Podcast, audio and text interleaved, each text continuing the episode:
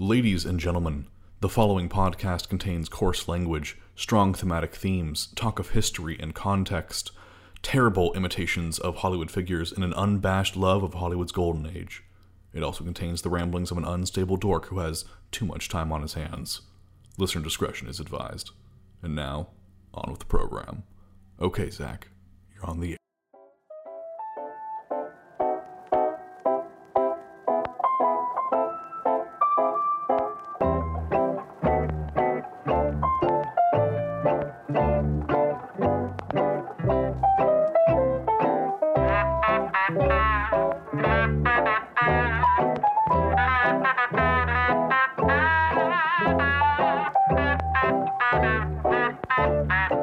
Yesteryear.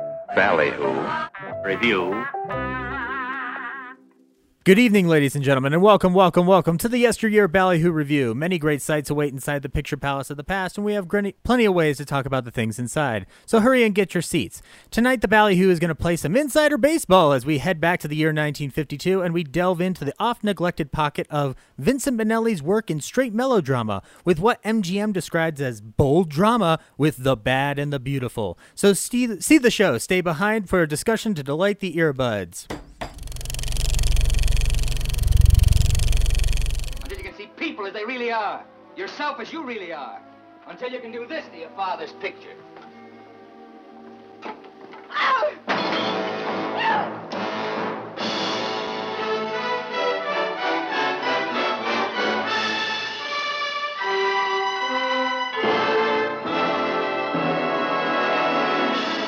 What goes on in the private lives of the famous, the notorious? You will share the laughter and the tears of talented people who stop at nothing to attain success until success stops them. Of romantic people who fight for love until love whips them. Thought you said you were going to get rid of her quick. Shut up and get back upstairs. If you are a gentleman, there is no justification for boorishness. He asked me how my work was going. What was I supposed to say? Great? Incidentally, who was that overgrown bullfighter you danced with all night? Don't talk like that about Georgia. Or Jonathan. He's a great man. There are no great men, Buster. There's only men. You're the first person I ever knew who began by hating him and ended up liking him. Do you always do everything backwards? Do you still love him? Get that look off your face. Who gave you the right to dig into me and turn me inside out and decide what I'm like? How do you know how I feel about you? How deep it goes? Maybe it's deeper than I want it to be. Maybe I don't want anybody to own me, you or anybody. Get out! Get out! Never has anyone dared to put on the screen a story told with such boldness, such frankness. Never has anyone assembled such an array of fabulous players. Wherever and whenever you discuss great motion picture drama, the picture that will be talked about first will be the bad and the beautiful.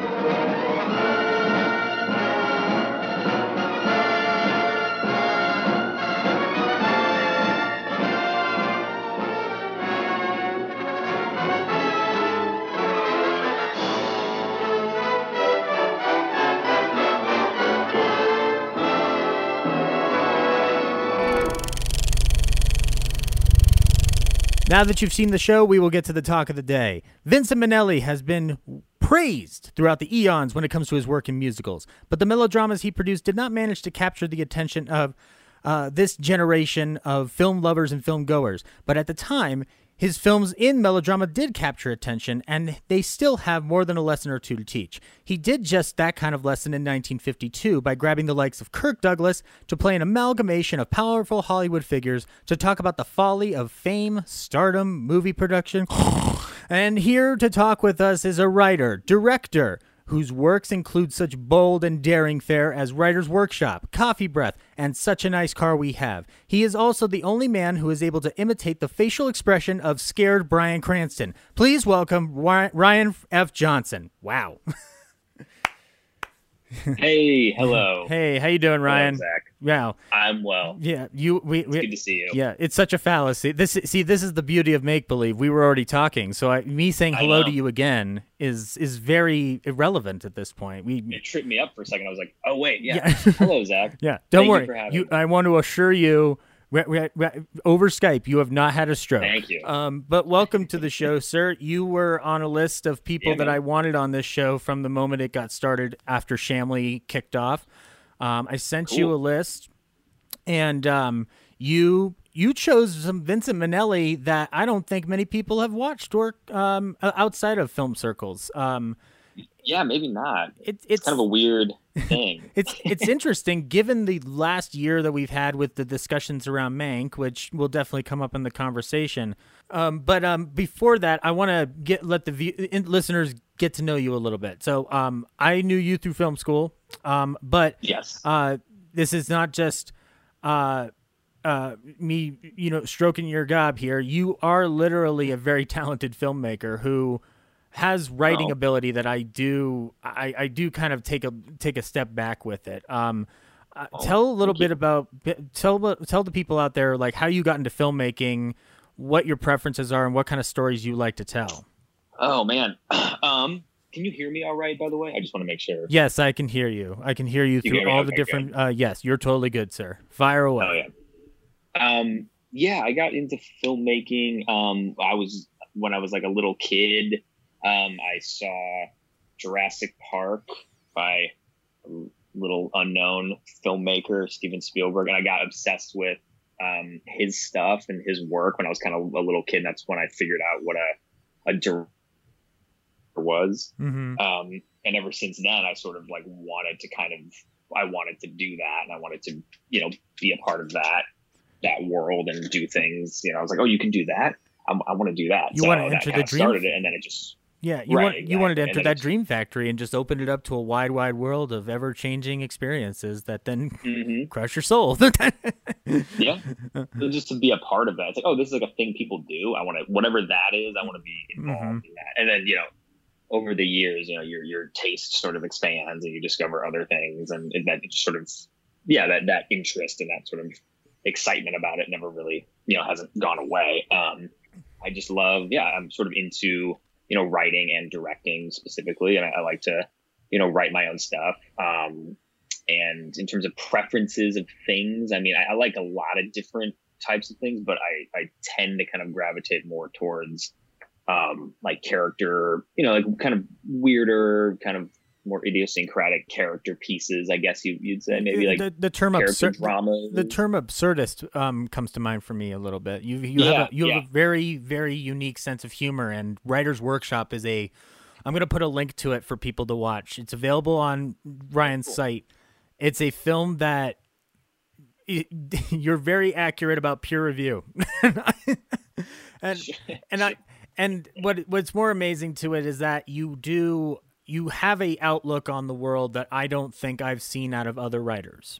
Um, now it's easy to say that when it comes to any individual writer because you know everybody's got their own angle on the world, but I can't pinpoint you with anybody else really. What's more, your um your taste in film uh, opened up my avenues a lot because uh, this will be one of this is one of the primary examples in my head. We were in film school together, and the I worked at a movie theater at the time, and we started showing Blue Valentine, and I remember you Right. pushing, going like, "We're gonna go to Blue Valentine," and I think I knew virtually nothing about it beyond the praise coming out of the festival circuit. We went in, just a bunch of film school kids hanging out, sitting down. We we get in for free. We're gonna watch Blue Valentine. And I don't know about I can't remember how you walked out, but I walked out of there stumbling, going like Jesus H Christ. the, the emotional roller coaster that like this Yeah. I don't know why I was um, pushing that as like a group. Like, hey, let's go see this movie. it, it's a good it was a good a push bummer, but- but but it was a good push though because it does open up the avenues of like we've got to talk about the depressing angles of cinema as well as the more triumphant or hopeful ones you know like the, Sure. you can't i'm not going to try to push that debate but you can't just have happy marvel endings every day you've got to have Sure. a nice dose of cynicism in your life, or at the very least, ambiguity, or Tommy Lee Jones not knowing if he woke up from a dream, and then you hear the ticking of a clock, and then the screen cuts to black. Yes, I'm talking about No Country for Old Men, people. I, it's by two brothers. You've probably heard of them. two two brothers. two brothers, yeah. They've never made a bad movie. Fun fact: never made a bad movie. If you try to tell me intolerable cruelty is bad, I will fight you. like, I will not tolerate it. yeah, it's it, yes, I am intolerable of that cruelty. Yeah, there we go. See, it. see, Ryan, you're already getting on the wavelength of this show. We can do as many bad puns as we want, and we can just be proud of ourselves for enjoying this time together. Um, but I want to ask you another question in regards to being a filmmaker and getting into film. What has your connection been with Golden Age Hollywood, and specifically, like, what has your exposure been, say, uh, a while ago versus in the more recent, uh, in more recent memory? Um, I don't. That's a good question. Um, I think I'm trying to think like the first like kind of golden age Hollywood things that I saw. I think it was like I, I probably like classic things when you're younger. Like I think I, I watched, you know, I like you know, like Wizard of Oz or something. Mhm. You know, like that kind of thing, or or uh, Sound of Music. The Sound of Music would that be in that? Yeah, that would yeah, yeah. That's uh, that's. that I mean, thing, like right? by by the gauge of what this show's supposed to be, yeah, 1962, totally within the realm of that. That's and it's also falling in that same tradition of you know, big lavish musical. Except this time we're also fighting Nazis because it's cool. um, right. yeah. Also, which- R.I.P. Uh, Chris Plummer. yeah, right. Christopher Plummer passing. Like between this, Cloris Leachman, Hal Holbrook, like Yeah, I'm right, getting yeah. I'm getting 2016 vibes, so I want people to start checking in on Steven Tyler and see if he's okay. like, not Steven Tyler, no. no, not him, not the front man for Aerosmith. I don't eh, no. If Alice Cooper goes, then my soul Yeah. might die. Um, Yeah. But anyway, so yeah, you've seen more or less like some of those like established classics. Yeah, I think that's where it started, and then I think I just as a it's same thing. Like I I- I wasn't really into that era for a while. You Mm. know, like when I was kind of in high school, I kind of wasn't. I was more into well, I don't know, like '90s art tour, you know, like that kind of stuff. Um, but yeah, then I- sun, you're Sundance kids, yeah. right. But then I started getting a, a little older, and I think it was like around film school, and sort of honestly, I think it was getting into like you know when I got into like Martin Scorsese and, and his work and hearing him talk about a lot of those films in that era because he you know, he loves it and then you know again being a Spielberg fan he talks a lot about that era and, and it just sort of like started appreciating it or thinking like I should kind of go back and check out some of these movies and revisit the, or sort of you know enmesh myself a little bit more and I'm certainly not I'm not an expert by any means in that era I, there's a lot of stuff I haven't seen but Mhm. um I think yeah, it was probably like my early twenty, you know, kind of like film school, you know, age is kind of when I started appreciating it more and going back and watching things and It- kind of discovering more about it. It's interesting that you bring up Scorsese and, and Spielberg on that because Scorsese's your obvious go-to answer. Um, I've talked about on this show before. It's illegal to have a film pre 1968 have a behind-the-scenes featurette without him having an interview because if you do, you break the law. Having a take, like, like seriously, That's like take. there's like literally a row of Warner Brothers titles on my shelf, and I can name, I can think of maybe four of them that don't have Scorsese interviewed on them whatsoever. And I was, uh, I mean, like I was doing research on um, film history at one point where I finally caught that Alice Guy Blaché documentary, which ended up blowing my mind.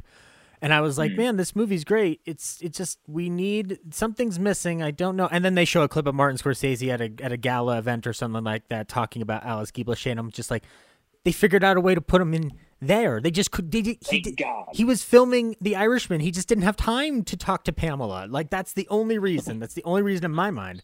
Um, but uh, Spielberg is another uh, filmmaker of that new wave generation who is unashamed to talk about those influences. I mean, Mm-hmm. listening to him gush about Citizen Kane is adorable. Yeah. Like to this like in this in this way he's just like we're going to use complex shots and convoluted story to tell a man's life like it's it's awesome to see his passion behind it and he apparently has a rule where his kids had to start watching black and white movies at a young age which you know, Right. Like, if you think that's parental abuse, you you you, you might be part of the problem of parental abuse because that is actually proper education. Um, Yeah. but, um, but I s- agree. so then I will ask the last question before we start diving into the subject at hand.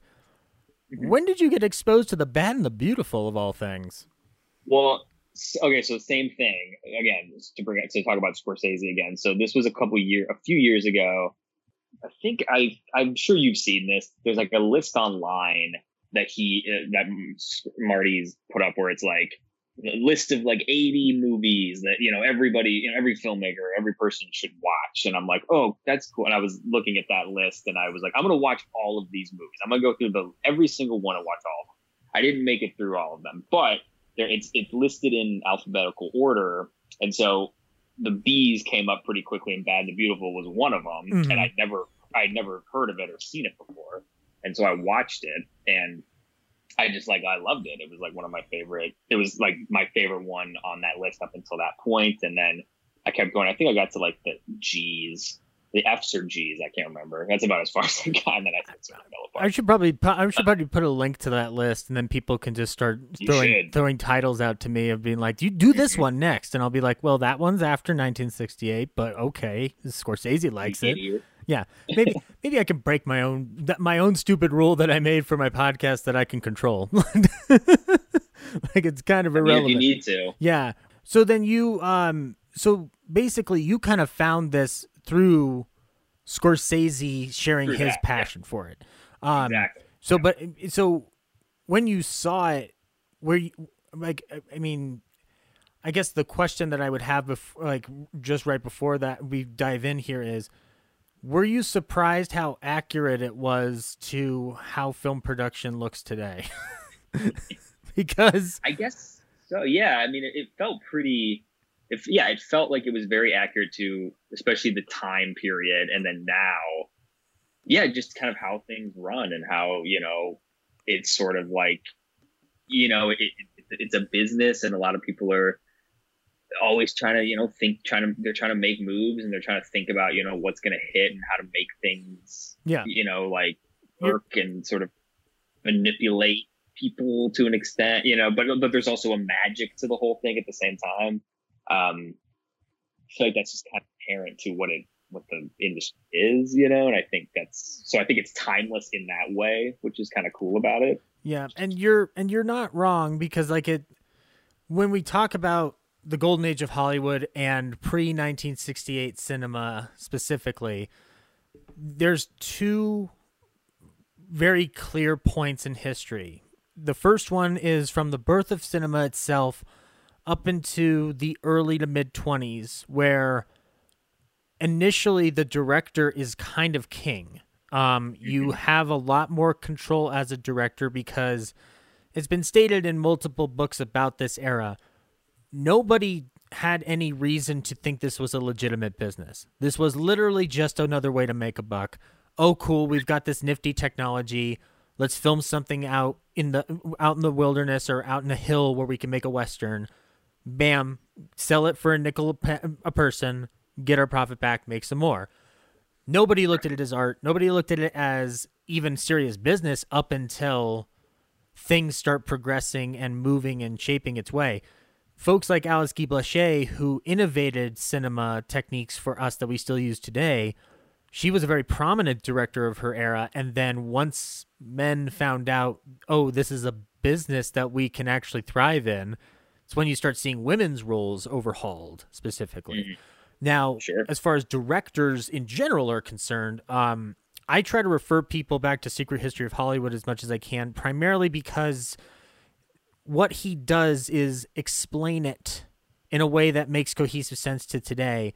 In the Universal Horrors series that he did, he talks a lot about the formation of Universal Studios. And one of the things to know is, is that at the time that Universal was running still in silent films, they had under their employ one Irving Thalberg.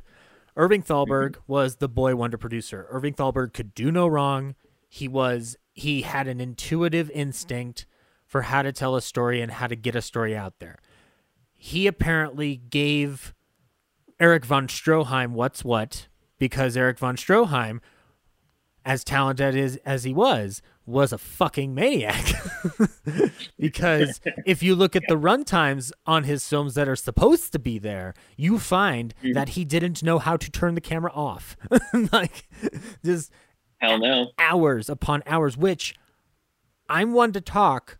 I've been telling people if you don't watch The Irishman, you're just incorrect. And I've Your used choices. I've used bolder words. I, I just I I- mainly I mainly keep promoting it one because I love it, but two I think people watch that movie wrong because they watch Scorsese movies wrong. But um, you, you anyway at the end of the day, he laid into Stroheim and said like you've you've shot enough, you're done. Stroheim says, but I'm not done, and he goes, oh yeah, you fucking are. Like now we're gonna take we're gonna take your film over and we're gonna cut it to a manageable length where people might you know come back. like so he's not People might watch it. it's so this is where the director's power starts getting really yanked away and the producer becomes more the king and suddenly Right. directors are there to guide the actors within the day-to-day operation of a set mm-hmm. occasionally you get people who break that mold whether it's alfred hitchcock or orson welles or john huston or um, vincent minnelli who we're going to talk about today um, who find a way to break through where what their producers are telling them to do um, and to add their own flourishes to what is otherwise very standard fare, very standard cinematography, very standard lighting. There are things they do to innovate this. Um, Now, when we talk about the bad and the beautiful, I want to bring up Minnelli a little bit here, obviously because he's the director, but also because for a director who's known for musicals primarily, his career has run into some very interesting territory for how he does musicals and or does melodrama. Um, But he was born in Chicago, born and baptized in Chicago, I should say, because Nice. it's always important. It's always important. Get get yourself baptized, I guess. Not a sinner. yeah. Good. Yeah. Wink. It's gonna be all right. yeah. Don't worry. Gonna be all right. Um, so anyway, um, he started working in photog- photographing actors in Chicago's theater district, and his interest in the theater was consumed by that. His first major job was at the Chicago Theater, where he worked in costumes and set design. Um, and then through that course of theater, he works his way onto the Ziegfeld Follies, and his reputation keeps growing from there. Ziegfeld Follies, a wonderful review of the era that kept on repeating year after year. Another variation on that is Earl Carroll's Vanities, which was discussed on episode 9. Minnelli's reputation keeps growing, and he is offered a job at MGM by producer Arthur Freed. Prior to that, he did get brought in to consult on a film called Artists and Models, which is a Raoul Walsh film with Jack Benny. Jack's not important in this conversation. Important is, is that there's a musical sequence in Artists and Models called Public Melody Number One with Louis Armstrong and an unfortunately black-faced Martha Raye. Um, this is a scene constructed to look like a Harlem, um, Harlem Street, where Louis Armstrong is in a very dashing do- derby hat, nice suit, and he's talking about how his tunes are going to basically ball everybody over with the same power of a Tommy gun that a gangster has. I, I, it, I'm still not sure why you look out for Public Melody Number One. I just know that Louis Armstrong tells me that I'm listening to him. like, like, okay, yeah, I'm gonna ju- do it. Yep. What are, you you got it, Louis. But so anyway, Arthur Freed brings him in, and from there, he starts running through some pretty basic musicals that he's he finds a way to basically make them unique in a Busby Berkeley way, but not through the same techniques that Berkeley does. His big debut is Cabin in the Sky, which is a film with an all African American cast, features Ethel Waters, Eddie Rochester Anderson, who we've discussed in the past, Lena Horne, and Louis Armstrong. So again, working with his pal Louis. Um, then he goes on and directs I Doed It with Red Skelton, which, oh, yeah.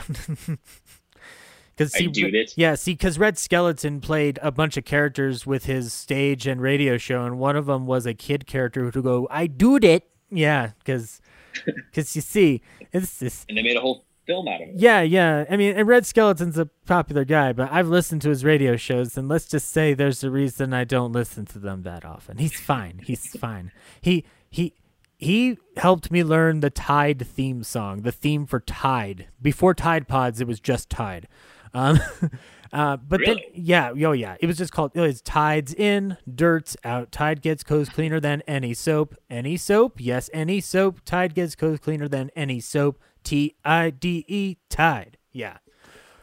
All But right. he was a part of he he Red Red was a part of Skelton. wa- That was his sponsor. So like that show, oh. basically like the sponsors would just like only Jack's show was able to do it like creatively, but every other show you'd do a comedy sketch, you'd break for a commercial where you'd have those cheap jingles. right. and then you would just and then you would just go right back into like oh yeah it's if though the comedy just kept going for some reason but and then as opposed to you know incorporating the the product into your show and making it a gag so that people don't have to really buy your product or take it seriously um, but then Minnelli makes Meet Me in St. Louis, which is a big turning point for him because that's where he meets Judy Garland, um, right. who he would end up marrying. And they would then um, obviously have a child um, called Miss Cabaret. I'm sorry, no, Liza Minnelli. Um, I'm sorry, Lucille too. Sorry, Liza Minnelli. um, they, um, they had first met on a film for Busby Berkeley called Strike Up the Band, but this film, Meet Me in St. Louis, where they fall in love. Um, and then he runs the gamut on a few other films before he really breaks. I would argue he breaks the biggest with Amer- in American in Paris Right. um, which is in 1951. Prior to this, he does the original Father of the Bride, does Madame Bovary, which is another drama, does Undercurrent, which is a film noir, um, and then he also does The Pirate, which I like The Pirate because I am a fan of Gene Kelly. That's that's about all I like about The Pirate. Sure. Just like yeah, let's let's watch Gene Kelly for for Gene Kelly? Yeah, yeah. See him do his thing. It's not bad. I mean, look, this isn't on the town where I get to watch them all wandering through New York City, but whatever. He's a pirate. I'm just gonna enjoy a pirate today. He's a pirate. Yeah, That's and, great. And and clearly, given the the plethora of pirate movies we don't have, I will take this for what it's worth. um, That's true. uh, but so after an American in Paris, which is an unprecedented hit because of a 17 mil- minute ballet sequence, essentially American Ballet by Gene Kelly. Um, Right. The film ends up winning Best Picture, and Minnelli's on a roll that anybody would like to be in. Um, he does some uncredited work on a movie called Lovely to Look At, which I've never seen before, but it also has Red Skelton. Um, and it's but it was directed by Mervyn Leroy, which is probably why I haven't bothered to watch it. Um, and then, yeah, take that, take that, director of Little Caesar. I'm not going to watch all of your movies. Um, Fuck you, Mervyn. but then he does the bad and the beautiful. Um, Mhm. Now, this film is based on a magazine story called "Of Good and Evil" by George Bradshaw, and Mhm. it was expanded into a longer version called "Memorial to a Bad Man," and it's about the last will and testament of a theater producer in New York trying Right. to explain his bad behavior to three people who he's harmed. Um, Yep. M- MGM secured these rights, and oli- originally Don Hart- Dan Hartman was going to produce it, but then he goes over to Paramount. So Dore Schary, who's running MGM at this time, and also Dore Schary is a very complicated figure in MGM's history because he replaces Louis B. Mayer as the president of the studio, but Louis kind of sticks around, and there's infighting up the wazoo with those two to the point where it actually causes issues for John Huston and his production of the Red Badge of Courage. Um, it's it's also the source of one of the greatest John Huston stories about it, Louis B. Mayer that I'm pretty sure never happened. It's still a great story. he basically went into Mayer's office and said, "Look, look, I don't want to be the cause of a war between the two factions in the studio." And Louis apparently said, "Like John, do you, John Huston? I'm ashamed of you. Do you believe in this picture?" John said yes, and he goes like, "Well, then you should fight for it, regardless of what I think, and I'm rooting against you. You fight for it, and don't let me hear you talk like that again." And then apparently just walked out. It's like, damn, It's just like that's a good point. Rich, the reason I don't think it happened is because I don't think Louis B. Mayer would want to talk to somebody like John Huston, um, which means he wouldn't t- want to talk to a badass. But um, more importantly, it just seems weird for a guy to be like, look, it might fuck me over. but I'm self aware enough to understand that you're amazing. but it's it's like the evil villain going like, "Look, I'm secretly rooting for you, but you know I've got to blast you with this space laser, right?" um, Which I think makes sense. I I, I buy it. Yeah. I feel like given those the guys are you know back in the day they, they, they were these these iconoclast dudes that you know they were like mm-hmm. there was it was a different thing you know maybe yeah there was like a weird code of honor where he's like I'm not you know yeah, I don't like you but I respect you and I'm gonna tell you that it was like this weird look, look you know macho thing going on I'm gonna tank your clearly better Civil War movie than the one I've been very successful with. But just know I believe in it. Pats him on the back, tussles his hair, and sends him out the door. Like, he's like believe in yourself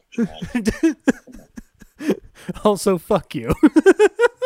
But also go fuck yourself yes, exactly. And that's the story of how John Huston became so confused that the Red Badge of Courage ended up at 69 minutes long, guys. That's a movie that should be longer than 69 minutes. Um, but also nice nice, yeah. He managed to make it work somehow. Um, but so the project is offered then by Schary to John Houseman, or as uh, Orson Welles would call him, traitor, because John Houseman is a man who got a lot of his start through his collaborations with Orson Welles through the Federal Theater Project. Their productions on things such as Julius Caesar. At this same time, they were working on the Mercury Theater on the Air. And one night in 1938, uh, Orson, uh, Howard Koch, and Houseman all decided to scare the shit out of people. Uh, and it led to a contract that brought him to Hollywood, um, where they made Citizen Kane. Now, people listening to this might know Houseman only through the movie Mank, and that's an okayish portrayal, but Houseman was a little bit less than uh, lovely of a human being to Welles too. There's a lot of sides to that story. Um, un- unlike so, unlike some clear and cut dry examples we've dealt with today, the history of Houseman and Welles is is loaded and it's very complicated. Um, and everybody has their version, and a lot of it ends up siding with Welles. um, but the people who side with Houseman aren't wrong either, because Welles could also be his own worst enemy. But at this point, after uh, his work with Orson, he goes back to the theater. Then he starts working with David O. Selznick when he becomes vice president of David O. Selznick Productions.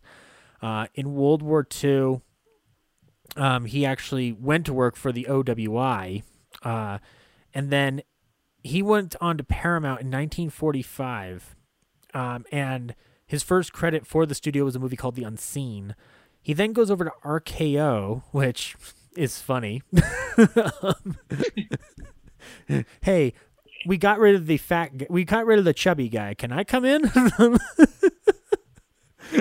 Yep. Let me in. Yeah, it's fine. Yeah, yeah. Knock. Hello, it's Mr. Houseman. I I got rid of the annoying one. Can I can I come in? um, and so he eventually uh he goes over to MGM when Schary goes over to MGM because Sher- Schary was working at MGM uh, at uh, RKO at the time. So they move over together. Um, and the first thing that Houseman does for MGM is Holiday for Sinners. So then he gets the bad and the beautiful. Um, and the movie was going to be called Memo to a Bad Man, um, but Houseman made the made the call uh, to change it from the New York theater to the to Hollywood because the success of All About Eve had kind of created a an avenue for people to make fun of Hollywood. Um, Sure. And the the bad and the beautiful ends up becoming more or less the uh, the rush to copy the success of All About Eve. What's interesting is I think the bad and the beautiful succeeds in more ways than not. It's kind of like Friday the 13th isn't as good as Halloween, but Friday the 13th gets a lot of things wrong that then the sequels don't because they're not following a formula that's a little bit more established. Um, Right. and uh, but yeah, Houseman said like I I'll do it, but not as a Broadway picture. I'm sick to death of Bro- Broadway is just fucking terrible. I dealt with an egotistical maniac all those years ago, and I'm tired of thinking about the stage. Let's talk about the magic of movies and not about that horrible, horrible man. Where there's no ego, Yeah, maniacal people. I, I just filmmaking. if I hear one more, this is your obedient servant Orson Welles, I'm going to blow my brains out. Thankfully, we've relegated him to nothingness. He's now overseas making small Shakespeare adaptations. I don't think they'll make any impression on Cut to Criterion releasing them all in beautiful restorations. Um, yeah. Now, what's funny about this is we're we're going to be talking about some Kirk Douglas today. Clark Gable was originally attached to star in this, and then Spencer Tracy. Um, yeah, I was reading that. Which I would think Clark Gable would be very interesting in this role. Right. He's not. Yeah. He's a, he's not a performer that I'm especially fond of. However, when he's correct for a role, he really works. Like, Right. it's super strange. Like, I'm not like. I mean, let's put Gone with the Wind aside. I've just never really been into his particular motif when it comes to films. Like, it's very much a macho personality. Vibe, And- yeah. yeah, and you know, like I I admire that in some actors, but for some reason in Clark Gable, I just don't get it. Now, um, Spencer Tracy, I could also see playing this, but also Spencer Tracy was fairly old at this point, to a point where I think that it would only work if they were going to find a way to make him look younger and and Yeah. then show him as he was then at the end. But the film we have, we don't see what Shields looks like years later. So Right. we end up getting Kirk Douglas. Minnelli is assigned the project. Um, and Vincent Minnelli had this to say about the film. People who read the script asked me why I wanted to do it. It was against Hollywood, etc. I told them I didn't see the man as an unregenerate heel. First, because we find out he he has he has a weakness which makes him human, and second, because he's tough on himself as he is on everyone else, which makes him honest. That's the complex, wonderful thing about human beings, whether they're in Hollywood or in the automobile business or in neckties. Um, which is, I like how neckties is at the end of it. yeah. Or necktie. Yeah, look, look, the necktie people don't get enough acknowledgement. And I, Vincent Minnelli, I'm going to make sure in every interview that I do going forward, I mention the necktie business. Give those I'm gonna peop- drop them. Yep, give the people some work, and then maybe I'll get some free ties on the side. You know, Mm-hmm. because because my neck is Yeah. cold, Johnson. My neck is cold. It's Vincent Because I need some different necktie. I need a lot of different ones. I need a green one. I need a blue one. I need a red one. You know, I the need art- blue. I need a knit tie. I need a silk one. Can you give me a Technicolor one for when I go see a show called Joseph and the Amazing Technicolor Dreamcoat? Because I'm not wearing a coat, but I want to wear a necktie that's Technicolor. um, Also, yeah. Technicolor necktie. Joseph the tech, neck, Technicolor necktie Mhm. movie idea. Ooh, God, I think, I, I think think we should have pitched that. I think we could get away with that. I think we. I kind of want Alice Cooper to still be in it somehow from that uh from that TV version he did a couple years Oh, back. right. Where I'm just like, Damn. can we can we just get that same cast but just make it about neckties? Um, But it's can we just wait a minute? Turn off the mics. We're gonna brainstorm. This. yeah, oh, God, yeah, yeah, guys, uh, we- we have technical difficulties. Sorry, yeah, we didn't just pitch a multi-million dollar musical that's gonna make us all fucking money. um, but I will. huge. So I'm gonna say this right up front: Kirk Douglas equals motherfucking legend. Um, Yeah. we, we lost him around a year ago this time last year. Um, That's right. and he died at the age of 103 and in the course of 103 years he managed to work in early hollywood serve in world war ii get dalton trumbo off the blacklist have a child named michael and then Yeah. and then have a stroke and then overcome that stroke by becoming a lecturer. I don't know who put the super serum in the Douglas family, or should I say the Danielovich family, because his original name is your Danielovich. Dan- Danilovich. um, a Hebrew, and uh, he was born in Amsterdam, New York, in 1916. Uh, Amsterdam, New York. Yeah, yeah. He's he he is.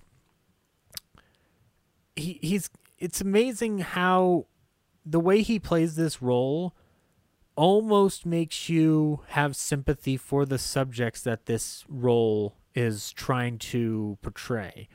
Not not too dissimilar dissimilarly from how Citizen Kane does it. Um, Yeah. where Citizen Kane, even though it is about evil, Agreed. it you there is a humanity to it that you don't hate Charlie Kane. You kind Right. of but you kind of hate what he's become, but also there's the understanding that he's always been this way and then it had to do something with his sled and you know and then Paul Stewart who's also in this movie said Rosebud I can tell you about the Rosebud and then and then we burned it and then Spielberg found it and then bought it from somewhere that Wait, apparently really? He bought the actual. so so there was a couple sleds made um Oh, wow. the one obviously that was on screen that got burned that's the one that got burned Right. there's other ones that are backup sleds, like the ones that are used um, uh, outside of the Kane boarding house in Colorado. Right. And then there was just one as a backup, and I guess Spielberg found got one of them and purchased it. And this apparently surprised Welles because apparently he said like, "I thought we burned them all." Oh no! wait a minute. wait, wait a minute. How many do I have in my garage where I can sell them so I can finish up other side of the wind? Come on, come on, come on, sled. No, Shit, shit, no, shit, this is just a false nose from Hamlet. No, this is just a false nose from Othello. No, this is just a false nose from Chimes at Midnight. God damn it, I don't have any fucking sleds, just fake noses everywhere.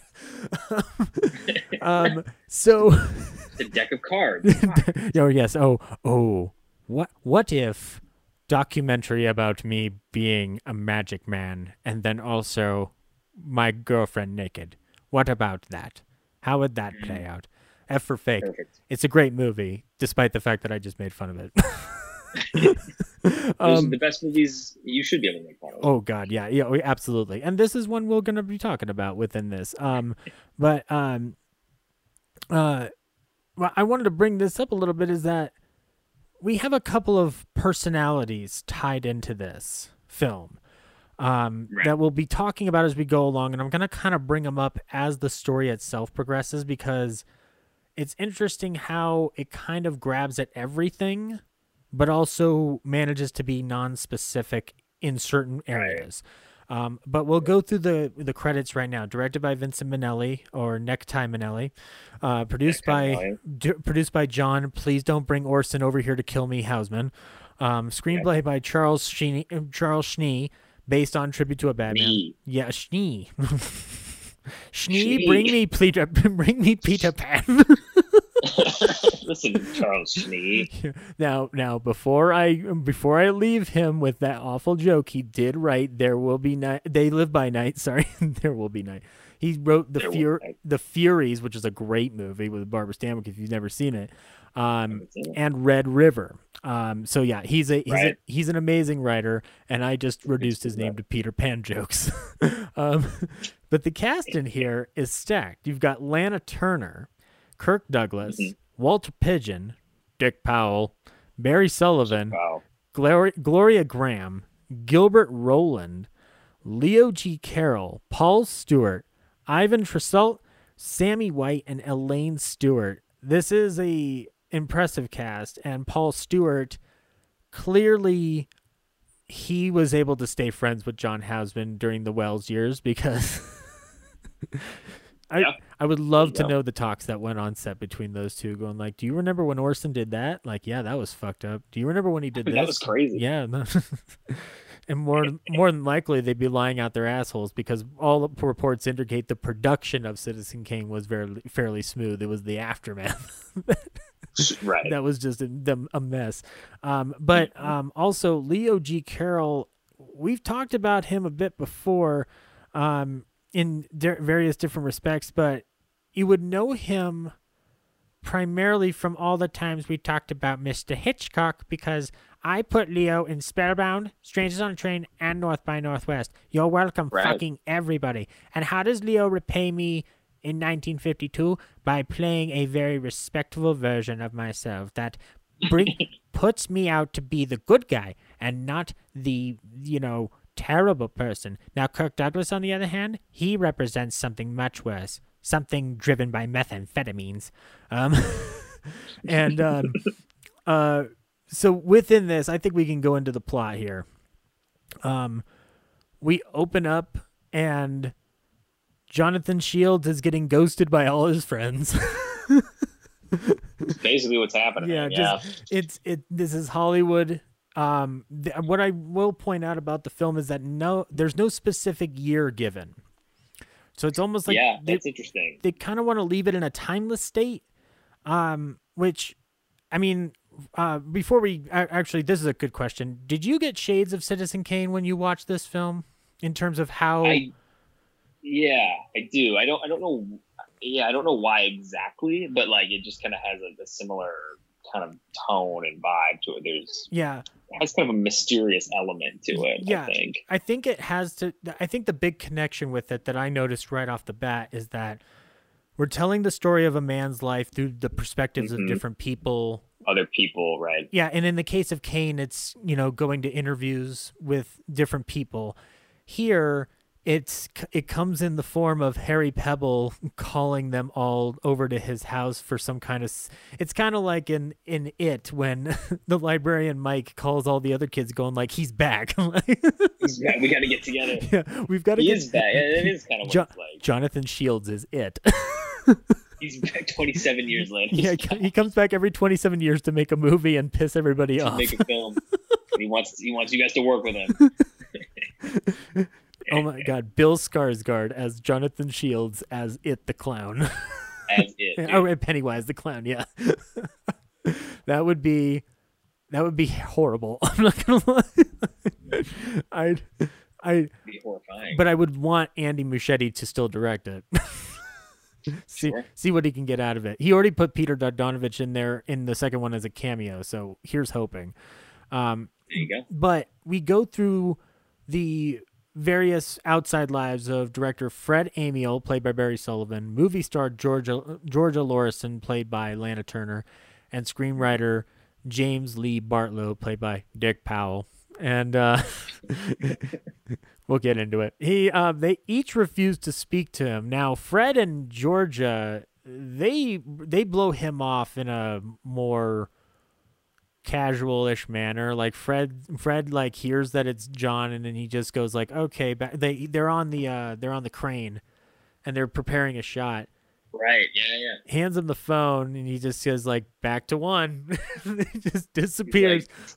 Like a like a like a badass riding his ship in the night. And uh and then we go to georgia's house and her maid answers the phone and george is like i'm not here. Um and like she goes yes you are. He's like i'm still not here. And then so the maid gives some excuse. So they both kind of just brush him off without even addressing him. But we do see georgia lorrison picking up the phone to hear what jonathan is saying. Now this is a motif that's going to play throughout the film. But then we get to james lee bartlow who james has my favorite response which he's going like "Oh, is he paying collect? Okay put him on. Hello jonathan die. Like I mean, what was the line? Drop dead. That's He's- it. Drop, drop dead. dead, yeah, he yeah drop drop dead. dead. and he just hangs up the phone and goes back to clickety clack clickety clack uh, and now when we find out what happens to james it does become more apparent where it's just like oh you had more than one word to say to him. You know that. And like the, your restraint is incredible. Um, but they are all called um, by harry pebbel played by walter pidgeon in in his office and he lays it all out for him. He he gives them all forma- formalities, going like, you know, congratulations on being a success, you being a success, you being a success. Hey, look at these six Oscars on my wall. Anyway, which by the way, the uh, we'll get this out of the way right now. At the end of the film, there is a special thanks to the Academy Award, uh, Academy of Motion Picture Arts, Arts and Sciences. For letting us show these beautiful Oscars on display Look at the statue. and there's apparently I can't tell in this specific production, but in other productions, like in A Star Is Born of the era, the letting out of random statues uh, Oscar statues from the Academy is very rare and very taken very very seriously. So like it's guarded. You do your shot with it, and then it goes back into the suitcase. Um, the sec- the security of which has been mostly foolproof except for 2016. Um, when we realized we were in a simulation. come on, Yes. guys. Yeah. Yeah. Why? What'd you do with those envelopes? Seriously. I'm not angry. I'm just concerned. I'm just concerned. I have a the- I think I think it's because we I think it's because of cell phones and social media. I think Mhm. there's something about because I think there was something that talked about like one of the people like he was like looking at his phone on it. He like took a picture of it for Instagram right before he was supposed to give off the envelope, and that's where it got fucked up. I think there's like Oh. we're all just a little more distracted. You know what I mean? We're all just like a little more not paying attention, like so you know, so what you're so what you're saying is I really need to stop tracking my weight on Instagram because I might accidentally put the weight back on, which would you might just give the wrong envelope to somebody. Maybe, wait I don't know. wait best actress is my belly okay Wait a minute. wait a minute this seems all Actress is B? yeah this seems all kinds of wrong for multiples of reasons Oh, shit. wait I'm sorry sorry you guys I'm clearly not best picture Moonlight you won I am not the best picture. this picture of me is not the best. That picture. now that's a fake poster I want right now. picture of you holding a picture of you, going, "I'm not best picture." I'm not best picture. Whoops. I didn't win best picture. Moon. Hashtag my bad. Yeah, I'm not bad. oh god, we're making this on Photoshop. Um, but Shields, Shields, however, has plenty of best picture wins because he is the basically the financial end of Shield Pictures and Shield Productions, and uh, he's called the men to be like, look, Jonathan wants to make another movie, and I can't raise a raise the money on a movie made by Jonathan Shields alone and get a dime. But if I have all three of you, I can get two million dollars by tomorrow. And Yes. He basically goes into I'm just gonna call it what it is, guilt tripping them for the course of two hours. Yeah. um not and that's not to dismiss the movie but i'm just like oh my god he's basically doing the whole like now you can't forget the time that jonathan did that Did this for you, remember? yeah exactly and the first one we do be like he he wants to get their permission to uh to get shields on the phone and give the answer Whether or not they're whether or not they all want to work with him. it's a yeah, Yeah. it's a director, it's an actress, actor, and then the screenwriter. And Shields, Shields has worked with all of them before, and has burned all and they all hate him. Yeah, they he's burned all those bridges thoroughly with the finest of kerosene, and And he's, he's like, "Hey, if we, you know, I need you. I want to make a movie with all three of you guys doing your respective what you would respectively do." yeah, And they're like, eh. and so yeah, so they're waiting for his phone call because he's like overseas, right? yeah, he's in Paris. which what he's doing in Paris, I'm not sure, but He's just, he's just vibing in Paris. he's right just vi- he's just on the beach at Cannes, going like, I just saw this amazing movie. It's called Seven Samurai. It's gonna be amazing. Like maybe we'll Like, remake we'll remake it. Fred, you direct it. James, you write a script for it that's hopefully not offensive. And Georgia, you can play the lead samurai. Be the main samurai. be the I can see you'll it. be you'll be samurai one through two, and then two through seven. we'll get other people. You'll be all seven samurai, all seven of them. Georgia Lorrison, Georgia Lorrison, and Georgia Lorrison in the seven. dude, in like all different costumes, like Eddie Murphy vibes. Oh my god! That would be awesome. But we have to distinguish though that these are American samurai because this is treading into very offensive territory. Oh yeah, we're gonna get canceled. no, Sorry.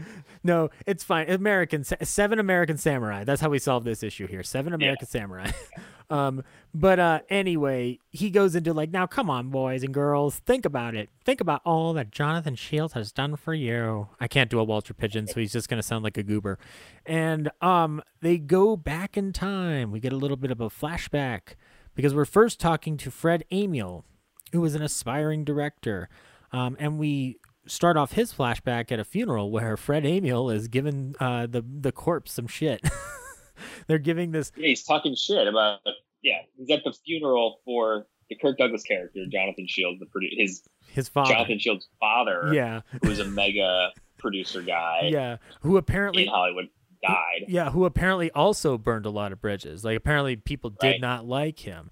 Um, Everyone hated him yeah, by and- that point. yeah, and so Fred's giving them shit throughout the funeral, and then we cut to talking that shit about his. his dad, and he's just like like right to his face, and you see Kirk Douglas looking up, going like, "Boy, don't dude. test me." I think it's actually kind of a brilliant. I think it's kind of a brilliant way to like introduce that character on Mhm. screen because it, it does kind of make you. It kind of endears you a little bit to the Kirk Douglas character. You know, it's kind of like Yeah. the, that save the cat moment where you sort of are like, oh, you like kind of feel bad for him because like his dad just died, and then this other character that we're supposed to like that we're going into his flashback of is like talking shit about his dad's. You know what I mean? And you sort of feel bad, so it it makes you kind of bond a little bit, which is I think kind of smart. Oh smart yeah, and it and what's more, it does lay into the fact of like, it's funny because this being a film about Hollywood at a time when Hollywood is still ingrained in itself, like, hmm. like it can't separate itself from itself to a, to an extent. The fact that they do make him likable is actually kind of easy on my eyes nowadays. Um, but even if I saw this back a few years back when I was like, you know, like younger and into more subversive cinema far more than I might be now, uh, I would still find this character interesting because he runs through the gamut as we see. Because the next shot right after that, he's paying um, mourners at the funeral, Right. giving them like all the eleven people bucks. he's paying them all to be there. Yeah. now this isn't unheard of. This is like I mean, this is a trope that you've seen before, but like it lays into the idea of this his father was so reviled as a producer that even if they respected him on a business level, they were not respectful of him on a personal level to come to his funeral. gonna show up. Yeah, which Right. like I mean honestly like the only reason it doesn't work today is because I don't think there's anybody who out there who would ever convince you to receive twelve dollars to go mourn at Harvey Weinstein's funeral. but you know right. what? I don't care. Like it, I mean, I don't even. Th- I think honestly, at that point, they just chuck them in the ground and they just they don't even bother to fill the hole. But right, bud. yeah, yeah, yeah, yeah. It's almost as if you shouldn't have done anything. You shouldn't have died. We don't want to deal with this. If- Should just Listen, lifeless corpse of Harvey Weinstein, you're ruining my day. I don't want to. I don't want to deal with it. yeah. Look, can't Jerry do it? Today's my day off. Yeah. day off. I'm sick. COVID. I can't. I'm sick. Come in. I can't come hey, six feet apart, right? How do I know that he doesn't have COVID? Oh, I know that well- his lifeless corpse doesn't have COVID. Yeah, actually, though, we actually, I think there was a report that he did get COVID in prison. Where I was Didn't he like, get it? Yeah, yeah, I heard Yeah, that. He got it like in prison. And I and I kind of Oh, just like. I just kind of kicked back and went like, yeah. But anyway, he um yeah he's paying the mourners at the funeral, and he flatly refuses to give Fred any money because he's just like no no no no no, I saw you. You're being a dick. I heard you. yeah yeah you, you dicks don't get eleven dollars. dicks get told to see the door, like you know, um and then Fred feels guilty about it, which is like interesting. Like they do play off of just like yes, he's paying mourners for the funeral, but clearly that's this has to do with an attachment to his father and not. It's more just like his father was just like the most unbearable human being imaginable, whereas Jonathan is much more bearable and tolerable. He's charming, as a matter of fact Yeah, yeah. um, charming to a to a detriment. Um, but Fred goes to his mansion to apologize. Jonathan opens the door, asks him flat out like, "What do you What do you do?" And he goes like, "Well, I'm in the business. I do a little bit of everything, but I'm trying to be a director." Yep. As him come inside, the house is barren, emptied. Mhm. It's unlike it's it's very much like the opposite of a Xanadu kind of thing, where the house is still full with the artifacts that Charles Foster Kane bought. Here, there's nothing. Like Yeah. he's been wiped out. Jonathan Shields basically has to reboot himself, and that comes in the form of working with Fred on, amongst other things, Poverty Row pictures, and like basically like grinding their grinding their gears on anything they can get their hands on, like work on anything. Now, Yep. you and I have had different experiences, but the one commonality would be the same is that we all have to, you know, do do. I don't like calling it grunt work because I still find it to be wonderfully valuable work, but some people call it low tier work. You have to do your grip work. You have to do PA work. You've got to do everything you can to learn what you need to do. And what I love about this film is that Fred points out we weren't like master picture makers. We were like secondhand salesmen, but we learned our craft. So it is it is a movie about the Hollywood at that time as it still existed was start at the bottom, work your way up Work your way up through hard work. worker. Yeah, or or find what you're good at and you know develop within do there. Like Yeah. my my aunt's father worked for carpentry for Universal Studios. Now he worked Oh, wow. mainly on the park, but you know that's a job. That's a job that provided him a stable income, insurance.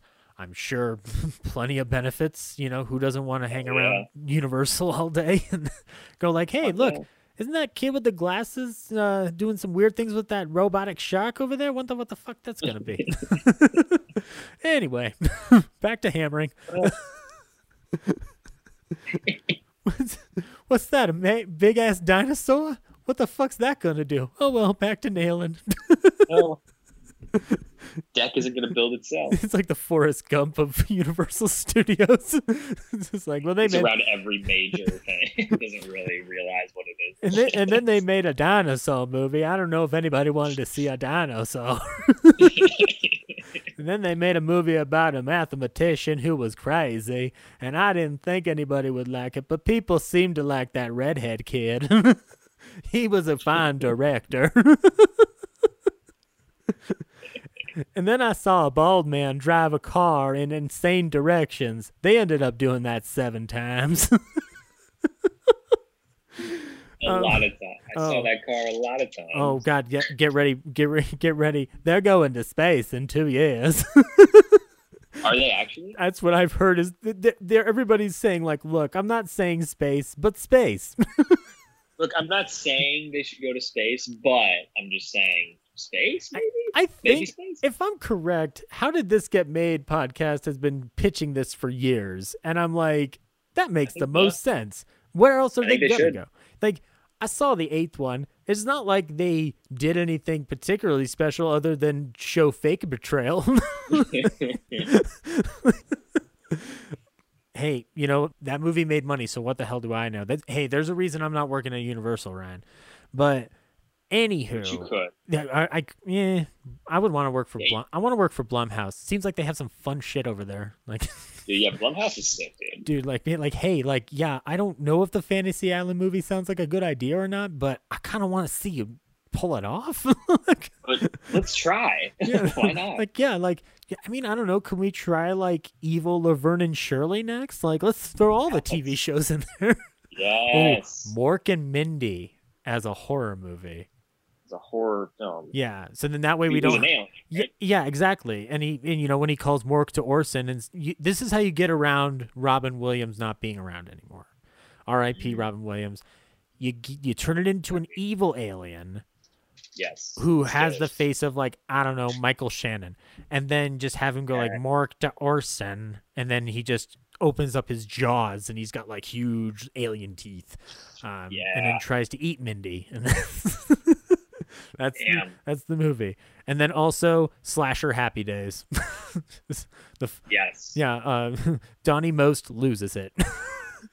Johnny Most is he is the most, and he fucking goes crazy. You know what, Richie? You've got two problems. You're too nice a guy, and also you're a slow runner when it comes to evading a killer Donny Most. Hey! Uh, but anyway, some good pitches on, on this. oh, dude, I, I some good ideas. you know what? I think we could take all of our ideas to Jonathan Shields' company, which I'm sure still exists.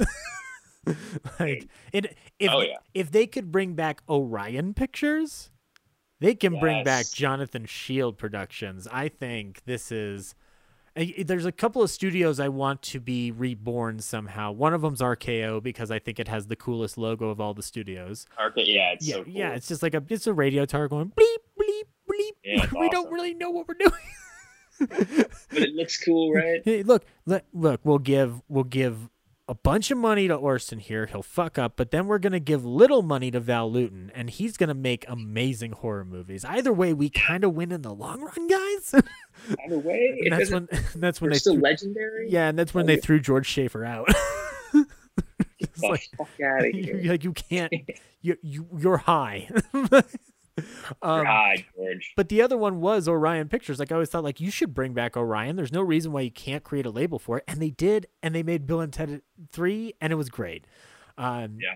So, but these guys haven't started Shields Pictures yet. They're just working on the um on cheapy Poverty Row res- westerns of any kind they can get their hands on. At one point, Amiel meets his wife at some point, and I, I'm only bringing that up because something that happens to her later in this in this montage of events is funny to me. Um, but they start crashing all the best parties, and Shields hits upon the idea. Well, like if I get into a poker game with Harry Pebbel over there, I can. I, I could probably like coax my way into a job and whatnot. So they scrounge up a hundred bucks to give to Jonathan to go play poker. And f- because this is from Fred's perspective, we see them waiting outside for Jonathan to come back outside.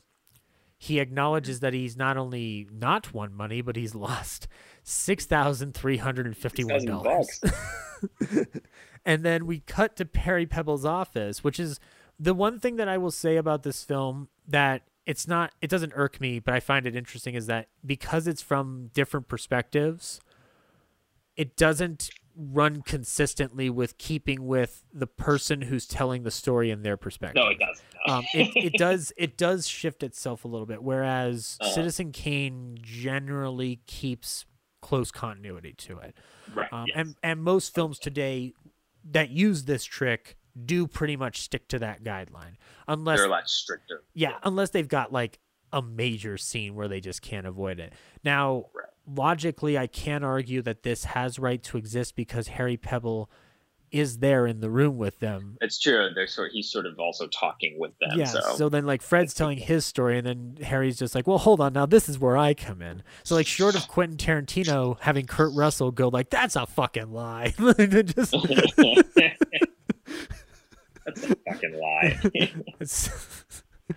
You liked Once Upon a Time in Hollywood, right? Oh. Please tell me you did. That Hey. I love, I love that Hey. one interruption. I'm glad it's just the one, and then yeah. him talking about like, well, this is what it's like to make westerns in Italy, which which we'll talk about a little bit after we're done here. But he loses the money, so he goes to Pebbel, and Pebbel's just like, look, I I mean, what are you gonna do? And then Shields basically coaxes his way into be like, look, the way I'll pay off my debt is I'll make a bunch of movies for you and you could take it out of my salary. So it's like, look, I broke a bunch of dishes at your restaurant here or didn't pay the check on my food. So I'll wash the dishes until my check's been paid. But for movies. And you're gonna see how good of a dishwasher I am, right, Rick, and then you're gonna hire me. Ryan, we've been going about this all wrong.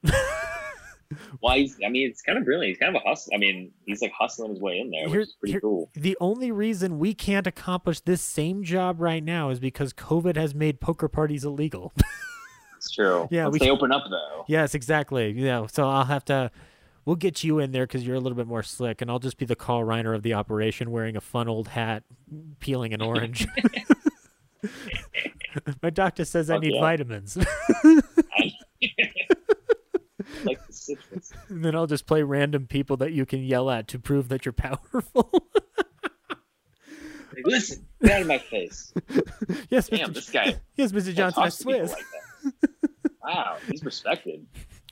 Is that the same guy that keeps walking by? Oh, no. Wait, no. wait. Does he have a mustache on now?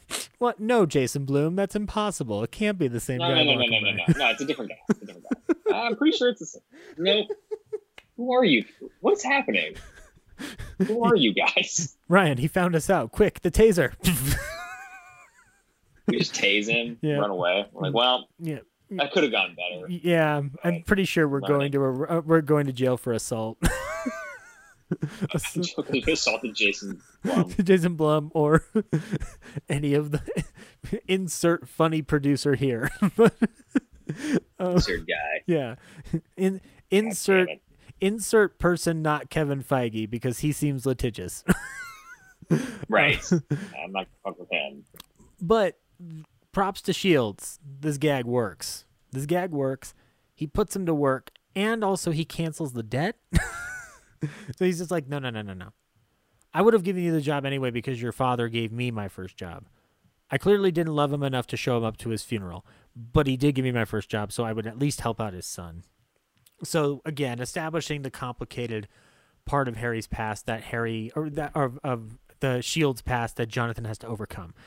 So Harry gives him this work, and I wrote this down for um as I went through the notes. Make sure I get this. Well, first of all, I wanted to bring this up. The club that they play poker at is called Club Topaz. And it, it wouldn't be a reference to anything in the immediate present for this time, but Hitchcock ends up making a movie called Topaz, and there's a Hitchcock surrogate in here. So I'm just like, it's not a good connection, but that's just funny for me. I'm there. It's kind of like pointless, but I liked it. Um, but anyway, yeah, that's cool. They, he gets the job, and then they celebrate on the beach, and that's where he also draws in the sand the logo for, which is based on like a family oh, crest. Right. Yeah, it's like based on his family crest or something. He yeah. sees it on something in the house, and he forms it in the sand, and like which we've all done. We've all gone to the beach and drawn our own production logos in the sand. It's production logo. Also, it's a really, really good in the in the movie, like the design of it is like really amazing. How how did he do this? He's insane. I'm like, wait a minute, he's like an artist? I noticed that. I like, this is like two. That's like two nice looking. My father taught me two things: how to win in the business world, and also technique with rocks that have been sitting near the ocean for years. sand painting. Look, like those monks that draw that those beautiful sand designs, and then I mess it up afterwards to show the impermanence of life. This is my statement to the world. Much like my pictures, this sand painting will be nothing within minutes. But I'll know, and I'll have the money of the sand. now the allegory just falls apart. They're like, oh, okay. So how do we? He he, lo- he he looks up and he's just like, "Look, I just like drawing in the fucking sand." gotta... Let me have this. Look, I I'm clearly not going to be interested in relationships that are healthy for me. I'm clearly not going to be able to hold on to a friend in the goddamn world. Let me have my sand drawings. have my sand drawings, okay? Anyway, these are my friends. Right, let me tell you. the sand, sand is my friend. Um, they're still on the beach. He's he's expressing his love of sand drawings, but really, he's he's unloading all the ideas he's going to have. And then he sees that fred and his fiance or whatever are in love and whatnot. Yep. and he pulls out a ring that he bought for him. Yeah. Which which you know this this age old story. When you want to get married you ask your best friend to buy an engagement ring for you. Have your friend slash business or, partner get in, get involved. Yeah yeah or specifically you didn't even consult your friend. Your friend just made this decision for you. yeah, he kind of just threw him in there. Yeah, he's like, just hey, like, look, guys, you guys want to get married? Look, the only way this business proposition is going to work is if you two get married because somebody's got to be happy because I'm going to be busy drawing sand and being a sad sap. and so here's this ring. And and then her her response is to kiss him first before then making out with Fred on the beach. so like it's a weird it's like, vibe. It's like Kirk Douglas prima nocte. you get you get the kiss of your best friend's girl, then she makes out with her husband, and you watch on the beach while drawing sand doodles. like, now this is the brave heart. This is the brave heart we deserve. it is. It's a little creepy. It's very You know, LA not- though. Yeah, exactly. Very LA, you know, like this is how you do it. And then you defeat the Manson clan later on. You know, that's that's how it Yep.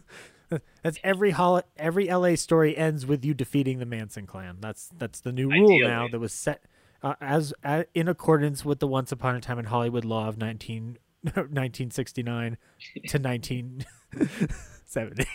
um, anyway, they they make out on the beach, and Kirk Douglas continues his sand drawings, going like, "Someday I'll be a master at this," um, and they go through the gamut and be like, apparently he made eleven pictures for Harry Pebbel, three uh, who uh, Fred directed the third one, and then would go on to direct five more. He makes up the, he makes the point that they aren't picture makers or secondhand dealers. So these are people who are learning the craft as they go along. So they're actually kind of the the modern day equivalent we have is you know film school students go to film school, learn the craft, learn how to make a movie, then experiment by making shorts or a feature, Right. then keep working up that ladder. Now, Mhm. obviously the the rules on that have changed because art has become democratized, which is both a blessing and a curse depending on how you look at it. Um, I look at it as a blessing because I can do a podcast with you right now Right. um, and not have to work for KBCO, um, who would not let me do this show even if I begged. On, guys. Yeah, but me- you're not, but you're not soft rock. Yeah, I know. I'm dork rock. no, I'm not, but I can be. If you want me to. yeah, exactly. it's been good living with you, huh? Just play a little bit of soft rock at the beginning, and they're like, "Okay, it's a soft rock show," and then you go into your film podcast. Yeah, yeah. yeah. Now here's a little bit about the bad and the beautiful, but first, REM. If you believe they put a man on the moon. They're like, "All right, I guess we can get behind it." Yeah, exactly. You know, he talks a little bit too much for five minutes, but then he plays REM. I like it. um, uh, so then they, uh, right off the bat here, so they get assigned a horror picture called The Doom of the Catmen. Now, first of all, great title for a movie that I do want to see, but more importantly, Ryan, how familiar are you with Val Lewton? Um, I am somewhat familiar. I've seen um, Cat People. I've seen that. Okay. So, and that's kind of like the movie that. That's kind of like it's supposed to be like they're referencing that movie. I think it's kind of like I, I would assume that's kind of the take. Now, uh, as discussed um, in the yet to be released haunting episode, you'll have people will have heard it by the time they're hearing this.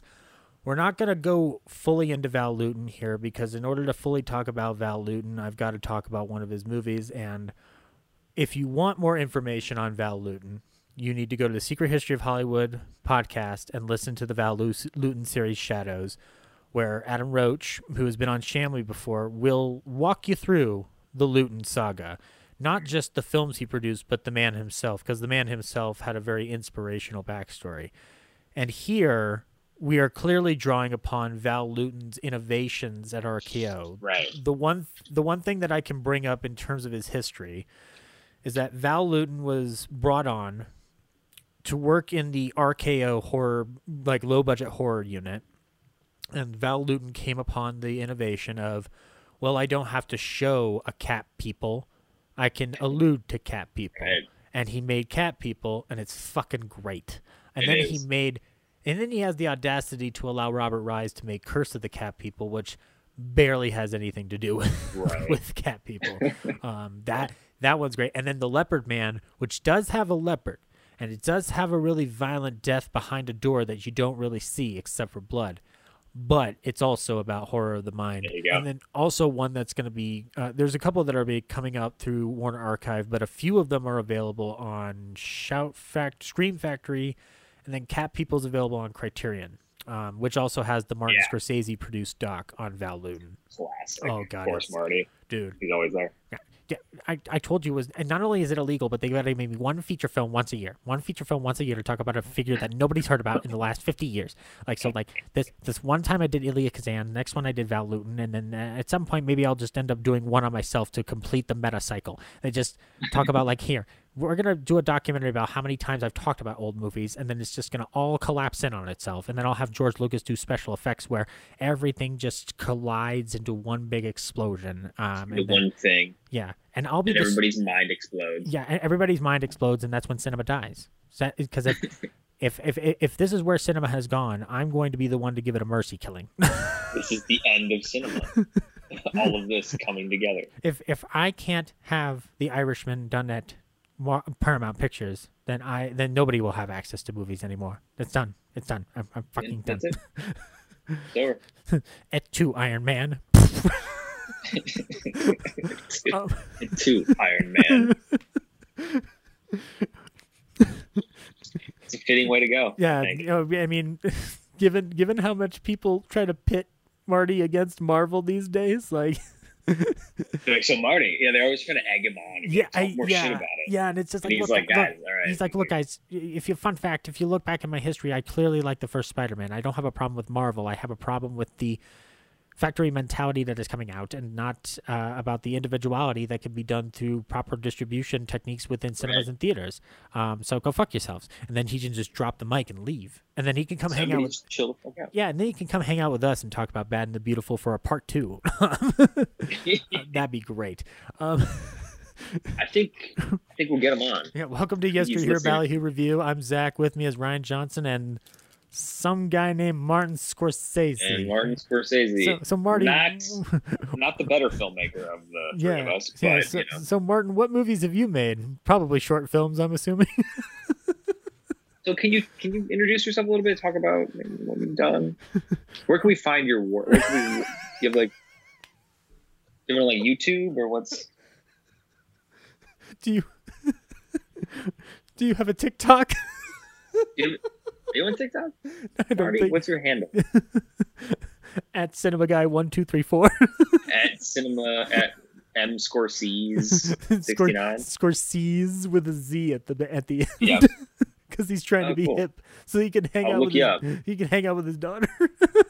Right. Um, I just wanted her to like me. Yeah. and not troll me with Marvel wrapping paper at Christmas. Keeps making she keeps making fun of me. Yeah. it's almost as if though she's a kid and their kids are going to do that. um, anyway, though, Doom of the Catmen. They're going to make this horror picture. It's going to have obviously catmen in it, right? That's the assumption that you'd have, right? And they even showed these amazing cat suits where I don't think they're going to make a ho- I think they're going to make a horror movie, Ryan, but I don't think they're going to make the horror movie they think they're going to make. Not gonna be scary. they're going to make a John Waters horror movie is what they're going to make. Right. yeah, they're looking. I love that's a great scene by the way. Yeah. Just like with the wardrobe guy and they're sitting there. He's got the cigarette in his mouth and like they're just sitting there like not talking. They're just you could tell that Vincent so. Minnelli had fun with that scene because he's drawing off of some costume design experience. Just to be like, look, just sell this, sell this shit to them. right. and I will Yeah, say that so good. that cutaway before they transition into the screening room, that dead stare that um, Sullivan and Douglas are giving is one of the best long takes I've ever seen. Of just Minnelli has the pre- frame of mind to just hold on that. Like Yeah, it's kind of lovely. That's God damn it. that's the one thing that I want to bring up about the melodrama in this film and like kind of like the way it weaves between its comedy and its drama.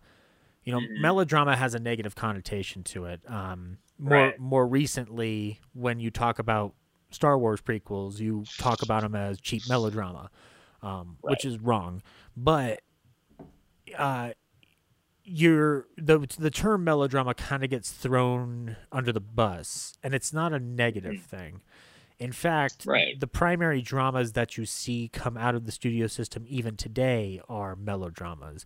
Um, what Minnelli does here is really kind of play into the satire of Hollywood as the differentiation between it and a typical melodrama. So he finds an angle. Minnelli's not stupid. He's going to find an angle that he can tap into and make it the central um, emotional core of his film so that he can play with the ups and downs. Um, Yeah. And we're going to get one of those one of those moments here because they go to the screening room and they're going like, "Well, we're fucked." Like Pebbel gave us the absolute worst, you know, piece project. of crap. Yeah. It's gonna be yeah, it's gonna be a terrible, cheesy, bad horror movie, and they're like, Yeah, how are we gonna make this good at all? Like And- this is gonna be terrible. and you'll see I, I know you I know you saw this immediately because this is something that can pop on the light bulb of any filmmaker he turns off the lights and starts explaining like we don't need to see the cat people we can just show them in the dark and Right, Minnelli, right. and Minnelli I love when people double down on their shit and Minnelli doubles down on what they're talking about by visually cueing the audience in Right, um, right. You know, it's it's it's it's uh consider the consideration that some would give it is just like, well, that's cheesy, that's you know hackneyed and whatnot. I'd argue perfect Yeah, because I loved it. Shields is a showman. He is a showman producer first and foremost. He is going to show um uh Amiel how this is going to work. He's going to give him a presentation. He's pitching him. He's like a not a snake oil salesman. He's a movie producer. He's a, he's a producer pitching a project. And so they decide we're going to make this movie in all shadows where you don't see the actual cat people, but you see like glaring eyes and whatnot, which is clearly the Val Lewton angle on this. Um, Right.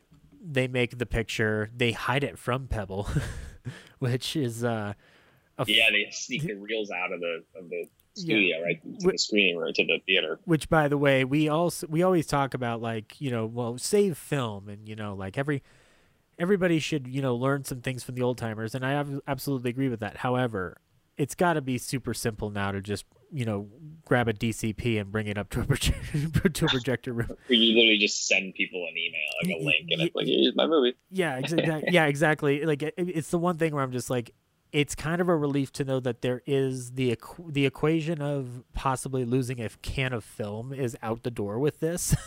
so you're just like, well, at least I won't lose a can of film. Um, now I've just got to make sure that I don't put my film near any magnets, and we'll be all set. Or near Magneto. Men. If I can, if I just got to avoid Ian McKellen and Michael Fassbender, and I'll be totally fine. That's why. Hard to do. that- yeah, they're always around my sets. It's fucking weird. They're always around me, and when they are around, I can't resist. So I'm like, oh shit, I have to go talk to them. Zach, why don't you then let us I see your? to have them- He's just like Zach. Why don't you let us see your camera? No, no, Ian, you're you're. I'm cool.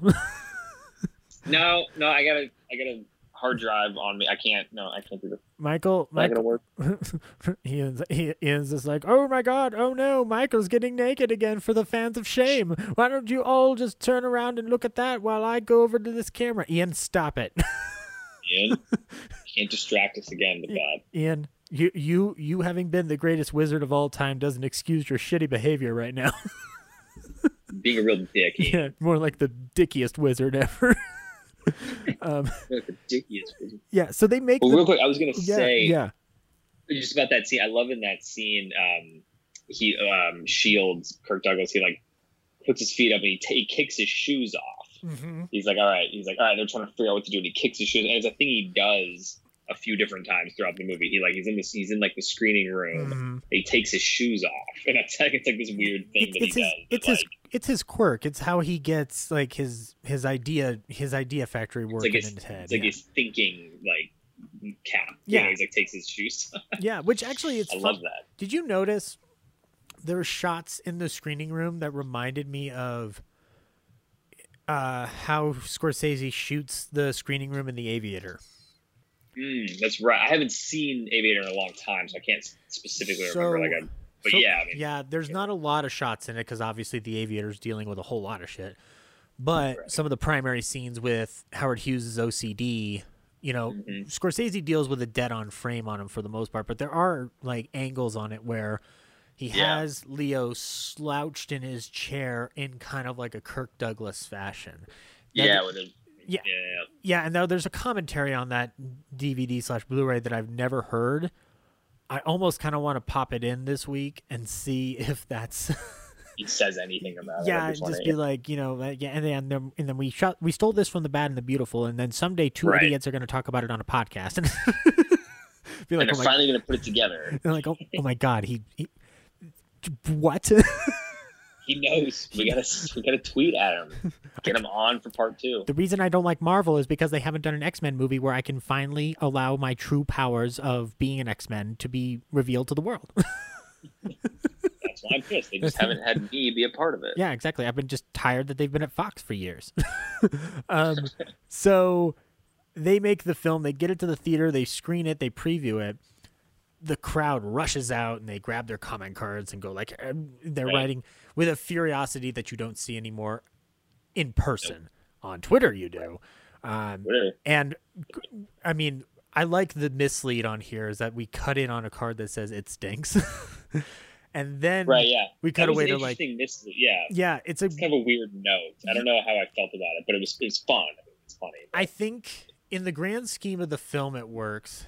On its own, it's an odd choice. It's an It was odd, a little weird. It, it's almost Yeah. like he's trying for a moment of humor, but it doesn't work because Paul Stewart immediately says, one stink, but 10 amazing, 10 superb, 10 stupendous. Like, it is kind of odd, but I wonder if it's to play in, if he's going to lay into the melodrama, he's going to play the audience like a fiddle as much as he can. Yeah, that's true. So maybe that's the case. I don't know. It'd be interesting to to get a more direct answer on it. But regardless, Shields has made it big, quote unquote, and mm-hmm. so he, like clearly Harry's not going to forget it, but he's also not going to give Shields too much credit, and so they get their next assignment, and their next assignment is going to be none other than Return of the Cat People of the cat Catmen. this is like it's it's frustrating. But oh, before that, we did get them going to this house of George Lorrison, the abandoned house of George Lorrison, where they go through the house and clearly Shields has an attachment to George Lorrison, this actor of silent film and early talkie film, clearly, and they just kind of break into his like mansion. Yeah, it's like abandoned. Yeah, let's go up there. Go check it out. Yeah, it's- this old actor. well, it's condemned. You don't really need to, you know, you don't need to worry. They just kind of go, yeah, but they kind of go like, let's just roll in. Yeah, they're just like, yeah, yeah, you know, you want to break into an old actor's house, you know, like they're not haunted, you know, actors can't afford to haunt a house.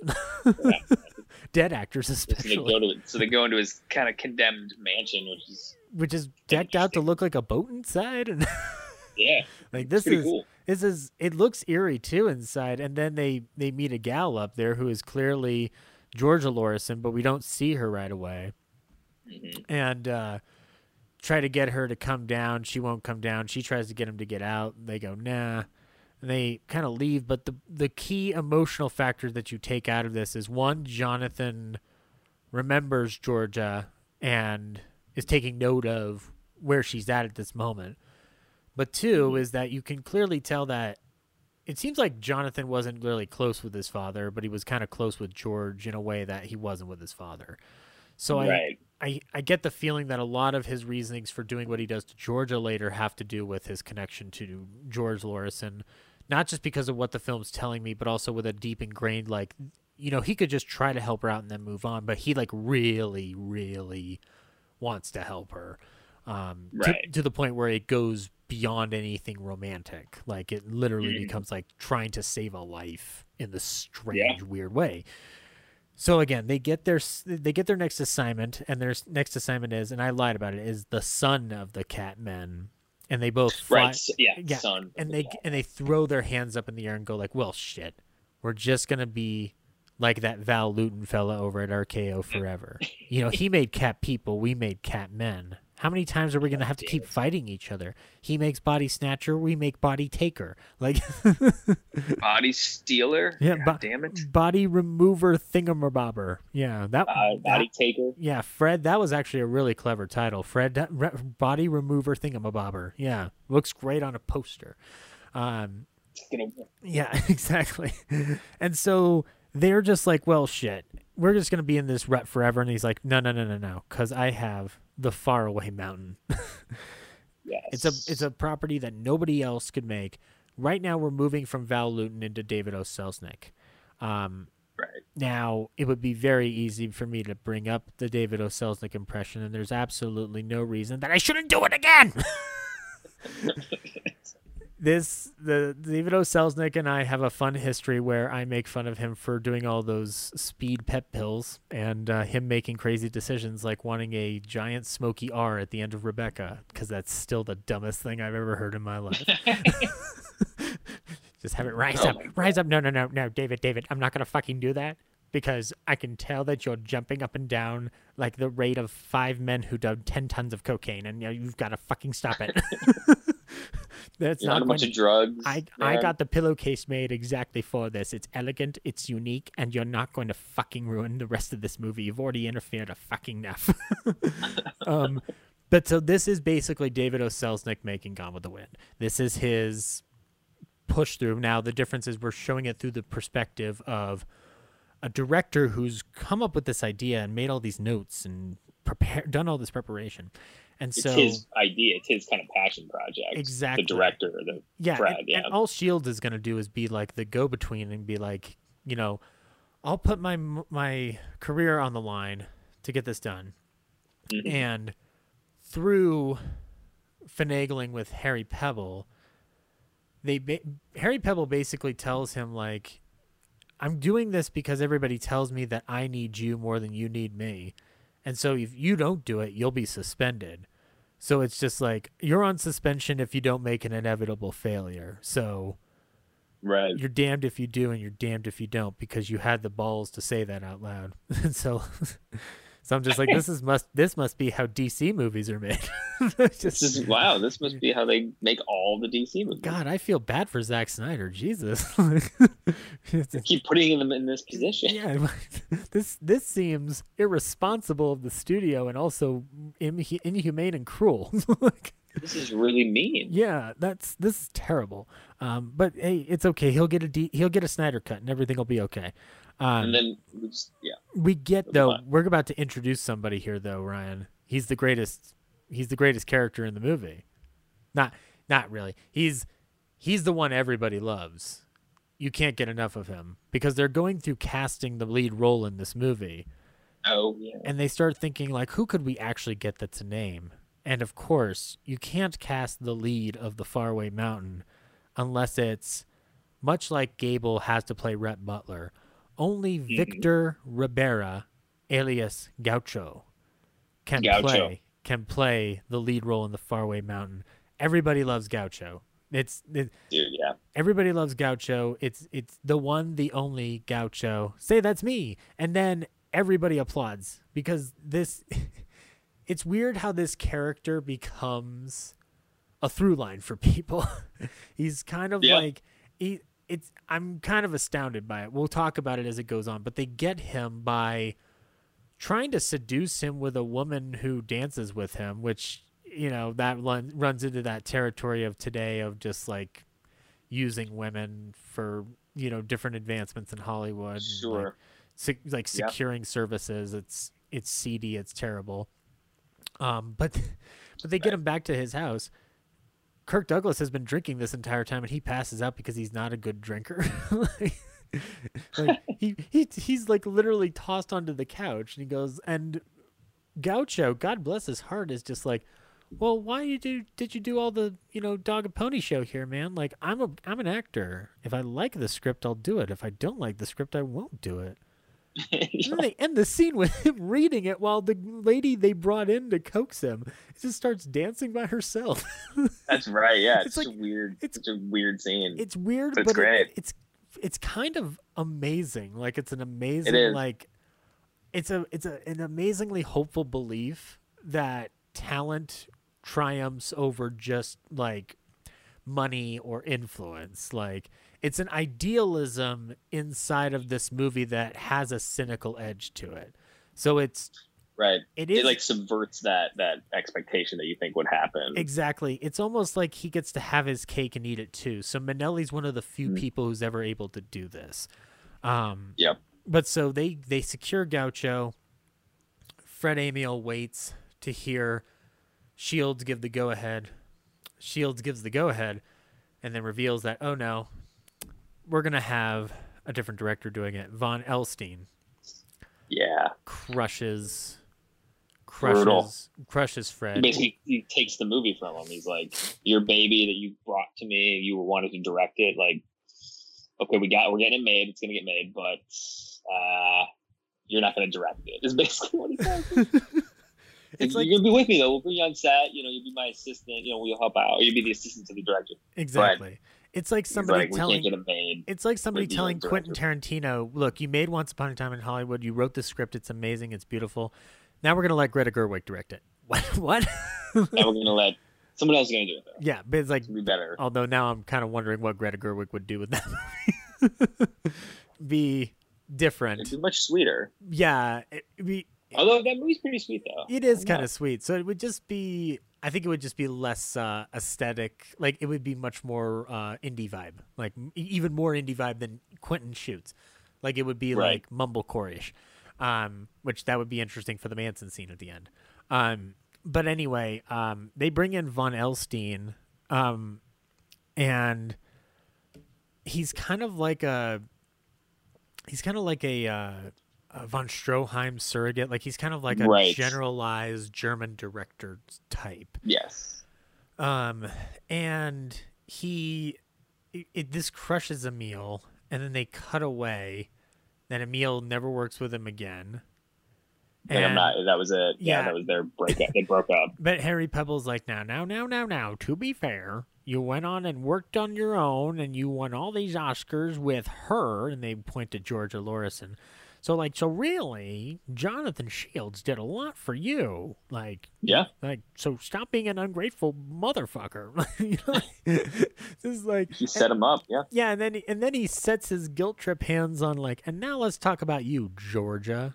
You know, Georgia's on my mind. What's on your Mm-hmm. mind, Georgia? Yeah. Now we shift. Yeah, So and now we like, okay, we just heard um, Fred Amiel's story, and now we're going to go into and hers, we actually kind of we do get a cool transition within that where she's on a set for an Amiel production right. and she asks to leave early because the Shield studio is casting a bit part. She gets there with the help of her agent Gus, who is kind of like the sad sap agent of all time. But then she goes into Shield's office, and we now see that Harry Pebbel has moved on to Shield Studios with Shields, so Mhm. he was able to coax him away, and uh, Shields picks Georgia pretty much right away. So obviously he recognizes her. Gets her this bit part where she has to say the line, "Read any good books lately?" and they cut and the director looks like it's going to be a wrap and he says, "Hold on, hold on, hold on a minute." And then he goes uh, up to her, gives her a little direction, whisper, whisper, whisper, and then she Right. just says it slightly differently. Like subtle touch, but clearly it was exactly what he wanted. Um, and so uh, we cut back to the eve, the late evening. She shows up back to her apartment drunk Mhm. very despondent. Uh, and she opens the door, and uh oh, somebody's already in there, and it's It's Jonathan. there. It's Jonathan Shields, and he is. Look, I'm just gonna say this up front.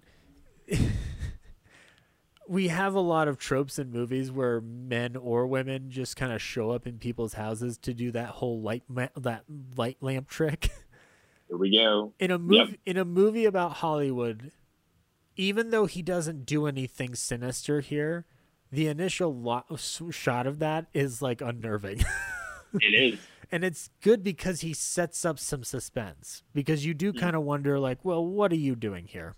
like do you really care about this bit player like there's no Yeah. there's no actual reason for you to be wanting to do this, but he you know, he whatever, he basically asks her, "Why are you a washed up drunk?" because she basically isn't. She is just she did not have a good relationship with her father. She is clearly trying to follow in his footsteps though, and she is not succeeding at it. And Jonathan just lays into her about like you need to be able to be better than your father. You need to look up there and you need to be able to do this to your father's portrait and he starts drawing a mustache. And that was actually a callback from the beginning of the movie where they draw um, she draws a mustache on the shield image of The. Shield logo. Yeah. The shield logo. And so this idea of being being able to look at the person that causes you pain and put some humor on them, which Yeah. has a lot of different connotations depending on how a director chooses to address that subject thematically. Here, he's using it as a tool to motivate her because Shields isn't really romantically interested in her, although No. I think he uses the fact that she's attracted to him to his advantage. Um, He does. Yes. to the to the point because his goal is to mold the perfect actress, which is something that Selznick did a lot. Um, Mhm. One of arguably one of his greatest successes with this is also the one that I personally feel is the one he's drawing on the most. Um, Jennifer Jones, who would end up becoming David O. Selznick's wife. Um, Mm. Now, uh, there's also a, a factor of it that can be led into John Barrymore having a kid, like Diana Barrymore, um, Right. Had a had a career that launched the same year of her father's death. Some people also argue that Lorrison has elements of Judy Garland in it. I'm gonna go with Jennifer Right. Jones, um, but a satirized version of Jennifer Jones because Jennifer Jones, I'll be perfectly frank, I don't think she was a great actress at all. I think she's kind of uh, Sure. she's she's fine in certain things, but she is not anything particularly special. I'm obviously looking at it from that Jones point of view because the Selznick connection is there. But it really is the idea of this actress that clearly everybody sees is not that talented. And Right. yet he's going to believe in her so much that she's going to end up Mhm. becoming the greatest star ever. And we don't really have to see evidence of it because her performing on screen is irrelevant. Her being Lana Turner is the more important part of this. Um, Right. And Lana Turner, we I want to talk about her for a second. She was a very she's a very iconic look girl of the era, known for being a sweater girl above all things, but um, she has a lot of legacy attached to her, both in the positive and the negative. Um, She starred in films like Johnny Eager, uh, the 41 version of Dr. Jekyll and Mr. Hyde. Um, she was eventually uh, in a very, very strong performance in The Postman Always Rings Twice. Um, Then um, after Bad and the Beautiful, she does Peyton Place. But uh, in 1958, uh, after this film that comes out, uh, her daughter stabbed um, her lover, Johnny Stompanato, to death in Oh, their wow. home during a domestic struggle. And then the Whoa. film that she does after this ended up being this amazing critical success. So she's had this kind of weird fluctuation throughout her life, but there's a lot of people who told Minnelli that she would not be able to do this film. And so he basically encouraged her by saying like anybody who has to if they have to if we have to do a retake on your scenes, it's not going to be your fault. And just basically giving her some confidence, Right. instilling some confidence Mhm. in her to be like, look, look, look, look. It's going to be the gaffer's fucking fault. And I'll yell at him later. then he turns to the gaffer and he goes, wink. But, he, but you, It's all good. so you just go out there and you give the best performance you can. And if not, I'll fire that fucking gaffer. Wink. We have to do it again. It's not your fault though. Yeah. It's not your fault. yeah, wink. Somebody else. The, the camera was out of focus. It's yeah, fine. exactly. It has nothing to do with anything uh, apart from that. And so the way her trajectory through this, like, first of all, the stu- the other people in the studio don't believe in her. Um, Right. we get the kind of Leo G. Carroll character who's supposed to be the Hitchcock surrogate, going like, she can't act, she can't fucking do anything. like what? This is fucking ridiculous. And but Jonathan still believes in her. Her agent still believes in her. they have this scene where they're like, "You're gonna get the part," and she's just, and the agent starts crying, not her. Yeah, the agent's like having yeah, a meltdown. He's He's like, so I'm just. I'm just an emotional human being, and uh, but she's more just like, why? Clearly, they fucking hate me. Why? And it, and it's, it's almost like she's peer pressured into being an actress, even though it's the thing that she wants. Like, it's a, it's an Right. interesting line of like, I like how Lana Turner plays it realistically, where Mhm. just because you've gotten your wish doesn't mean you understand quite clearly how you got it. um, Right, and she's also scared of um she's it's like afraid of success kind of thing, you know, which which she kind of has, which I think is interesting. They sort of touch on in that. yeah. It's like it's like she's she gets like these opportunities and then she's afraid of like the pressure that comes with that. She's afraid of like fucking that up and like that ends up being kind of you know, a Yeah. thing that comes up Exactly. her storyline. Yeah, and she and he has to keep going like, "Don't worry, don't worry, don't worry, don't drink, but don't worry." Don't don't, Don't- but no. Don't worry. Booze bad, acting aces, and Acting. Putting work in the your craft, yes. yeah, Do if, that. if you do, if you drink any more booze, you'll only be the bad, but not the beautiful. And then everybody just claps at that stupid joke. And then we get they get to they're getting ready for production. Everything's getting ready, and we get uh, a scene where she he tells her to go to Palm Springs for a week and to kind of just chill out before they start filming, and um, she ends up being like compelled to go back to the set. She feels like the uh, nerve and the anxiety.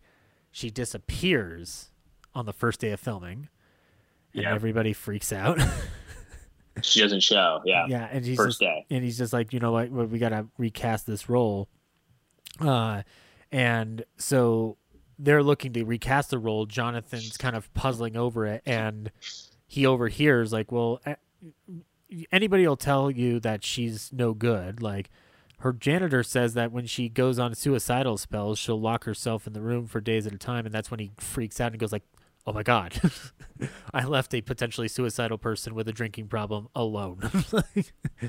and so he goes up to the apartment and shakes her out of this discouragement.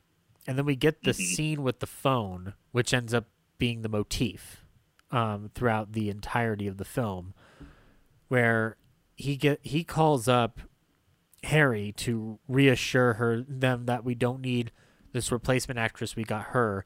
He can tell that she's picked up the phone on the other end because that's how use phones used to work that way, guys. If your lines were connected in such a way, like I mean, and it- actually, like it, it sounds like a joke, but actually, this isn't something that we necessarily had to deal with. But you would pick up a landline phone in that era; it would be connected to the other end, so you could hear from the other room. You could listen. Yeah. Yeah, You could hear. And, but, Kirk Douglas has super hearing where he's just like, I heard a click. Don't worry, Harry. She's gonna kick ass, and you just need to stop being a penny pinching miser. Wink. And then when he hears that she's shut off the phone, he says this phrase: "It's okay, Harry. I know how to handle her." right. which has a lot of loaded thoughts in my head, but my big one was more just like it's interesting that that's the one thing he didn't want her to hear. Because in a movie Mhm. that is so honest, it's interesting that he's trying to hide so much from her to create what Right. illusion I don't understand. But what is clear is, is that he clearly cares enough about her being the daughter of one of his heroes that he's not going to disillusion her too much. hmm So she makes Oh. the, yeah, so she makes the movie. It wraps. It's a huge success. In the middle of filming, a girl named Lila, who's been hanging out with Gaucho, uh, is an extra Yeah, in this movie. kinda- yeah, played by Elaine Stewart. together. And she, this gal, does not understand how life works. she doesn't understand what do, being an extra is going to do for her career. And Gaucho, because Gaucho's the shit, he goes, "Well, you don't understand. You need to, you know, be an extra in order to work your way up through the ranks and have people notice you, and also to gain more experience in front of the camera because camera acting is different from theatrical acting." And then, like, and then Gaucho starts, you know, going into his film school spiel that would have gotten him a great professorship at USC in the seventies, Uh-huh. if if only. Um, and then meanwhile, Lila notices um, Shields and uh, Georgia having an intimate moment, and she gets the idea. Well, say if I sleep with the lead producer, then I'll be a star. And Mhm. what's what's interesting is that we're gonna find out is, is that Shields does not see it that way at all. Uh, very specific terms. They have the rap party. She's upset to find that Shields is not with the party. She's not. He's not among the party. Yeah. So she brings this rather large bottle of champagne over to his house.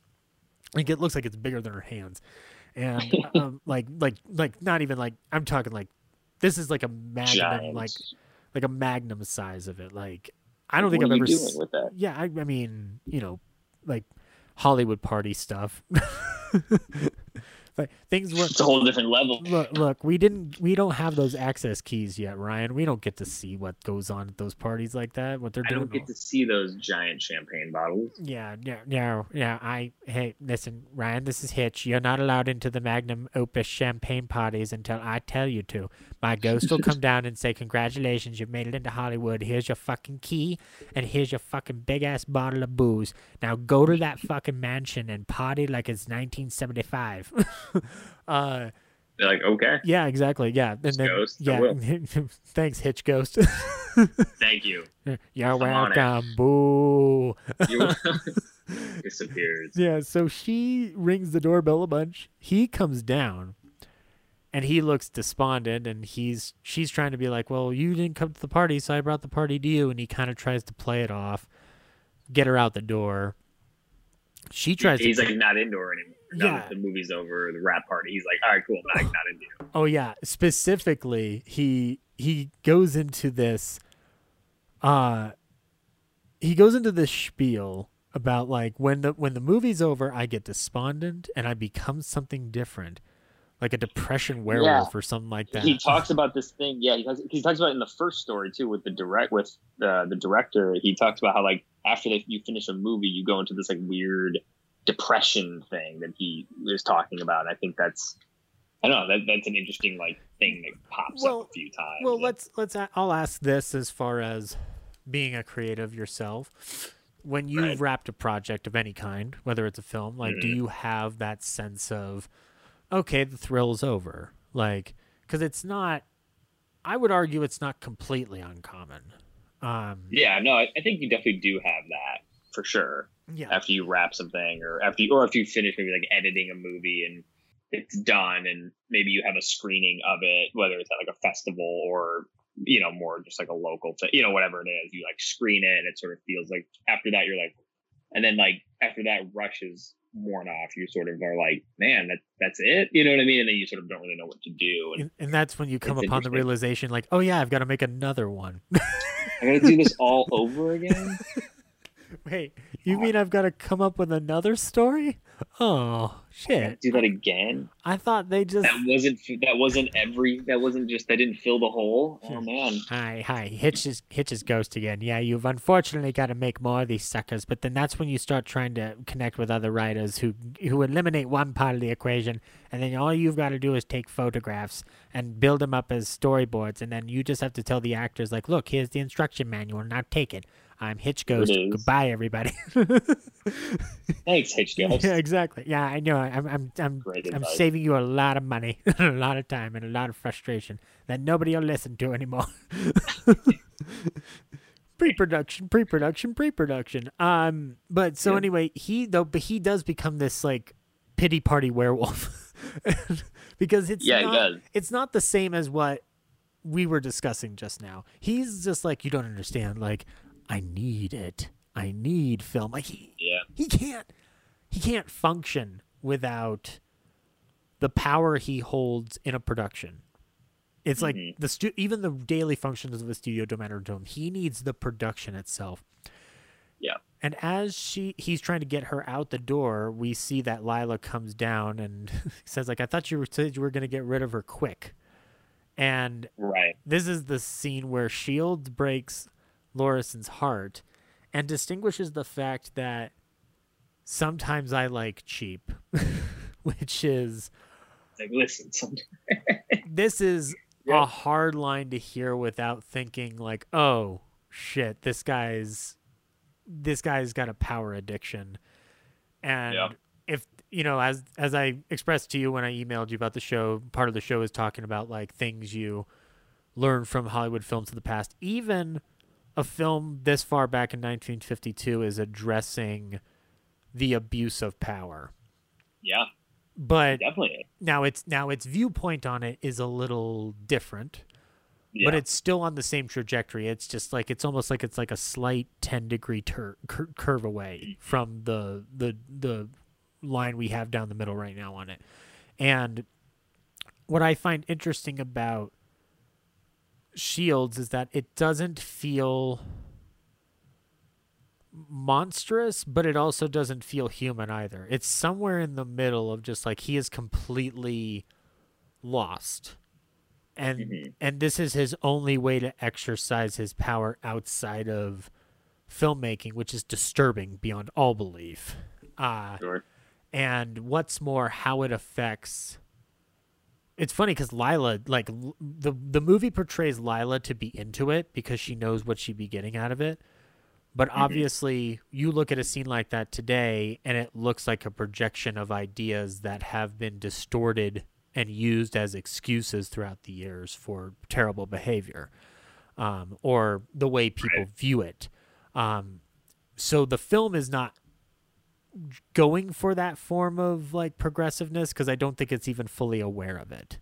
Um, so it's not like, Right. yeah, it's not the film's fault. Now, however, the interesting part of it is actually how George reacts. Goes off, and this, I will say, out of all the melodrama, the only melodrama that didn't work for me, Ryan, is this driving scene in the rain. Which she's in the car, yeah, yeah. It is Too the much, most dramatic interior car shot that is Yeah. out of its mind. I love how it looks on its own. In the context of this movie, it felt a little off. It kind of reminded Yeah. me of The Haunting, where the car looks like it starts driving itself. Right.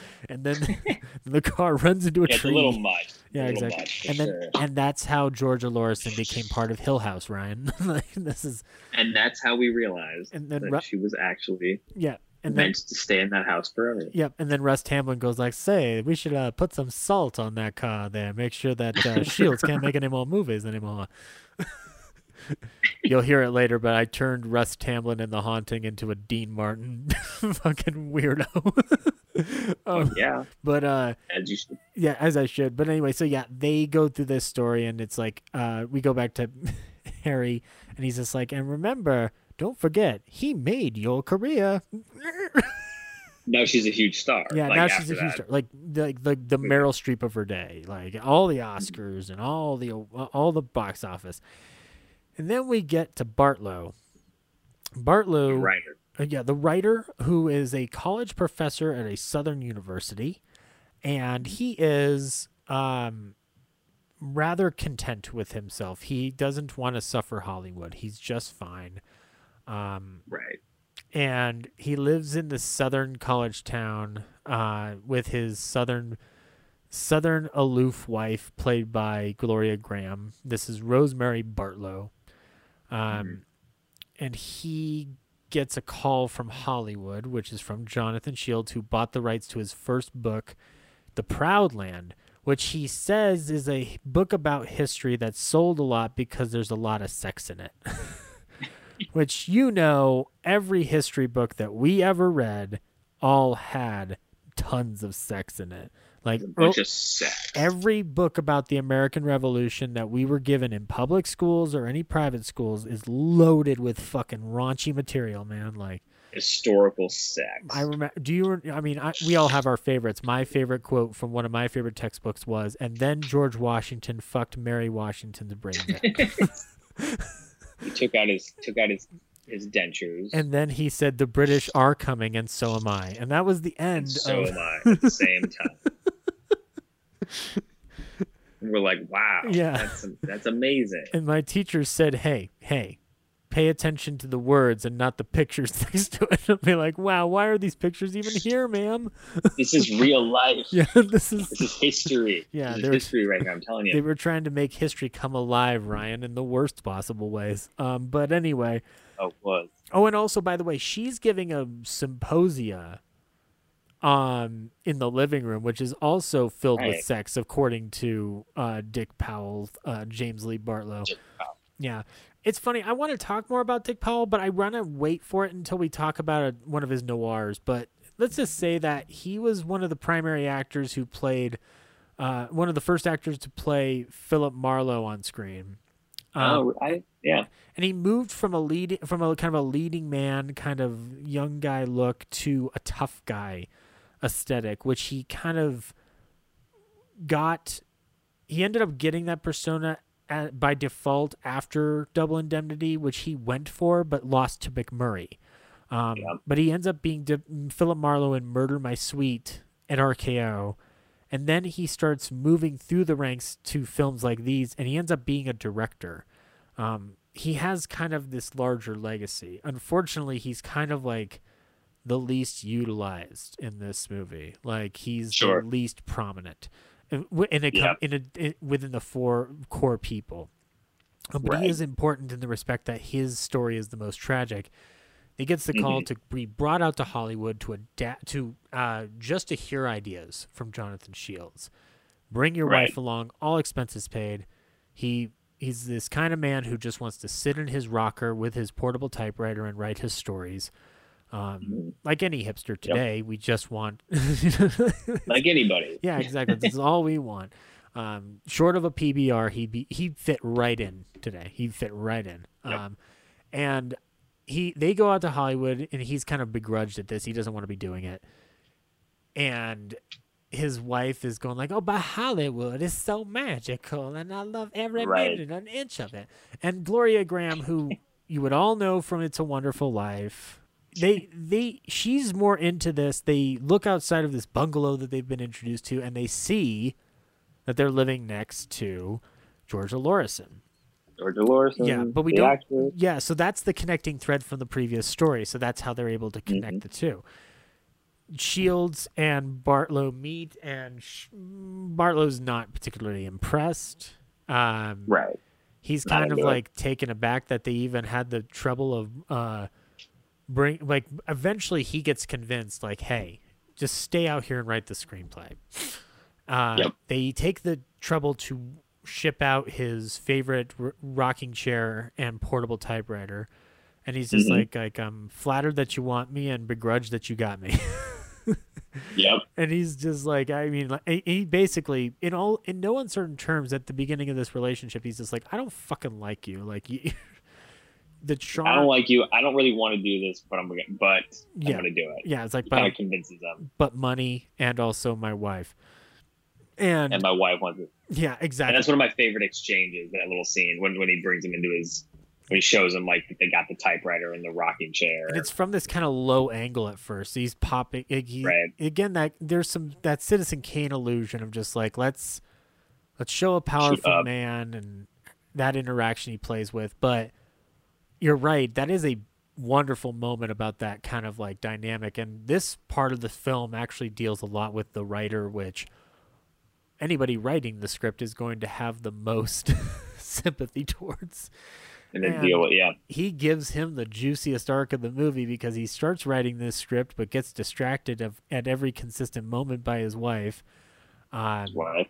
we find out that his wife had, um, when they were out to dinner the night before, had been dancing for hours with Gaucho because, as With we all know, hey, everybody loves Gaucho. He's a ladies' man. He's just Gaucho's just so lovable. Like he can charm any Southern belle, he can charm any Northern dame. You know, he can do. He who's the man who won't cop out when there's danger all about? Gaucho. You're damn right. Gaucho. Yeah, Yep. exactly. And then you just hear Isaac Hayes going wackadoom, wackadoom, wackadoom. um, but um, there's actually this lovely scene when they're talking about how she danced with Gaucho that she's wondering, has Hollywood changed me? Like, like, what is my like? Have I changed, or have you changed, or have we both changed? And then they go in for this very passionate kiss, which is, it's it's honestly like it's very well shot and Yeah, what's more, the thing that I'll bring up in advance, Gloria Grahame wins her wins her Oscar for this movie, she does. Yeah, and it's a performance that only has nine minutes of screen time. right. That's right. I Great. both I I agree with it, but I have reservations on it because I feel like Lana Turner deserves this. Um, Sure. uh, but anyway, we'll get to that. Was she nom? So she was nominated for best. Lana Turner was nominated for best supporting. Not like No, not she lead. wasn't even nominated at all. She wasn't even nominated. Yeah, Oh, wow. I think if you're going to give that is strange. any of the actors in this film an Oscar, it's actually Lana Turner because I think she's the one who's pulling out the most surprising win. This Yeah, has to be a career award. Like you've worked so hard, here's your Oscar kind of thing. Um, Right. But um, but anyway, they like, and she had been working in films like It's a Wonderful Life and uh, Crossfire, where she was nominated before. So this is another one where you know clearly people liked her enough to want to give her something. So Jonathan's like, well, I'm going to take Bartlow away to my cabin in the woods um, to write to finish writing the script. We're gonna bust this out. Yeah, and we're get- write the script. Get rid of figure it distra- out. get rid of distractions.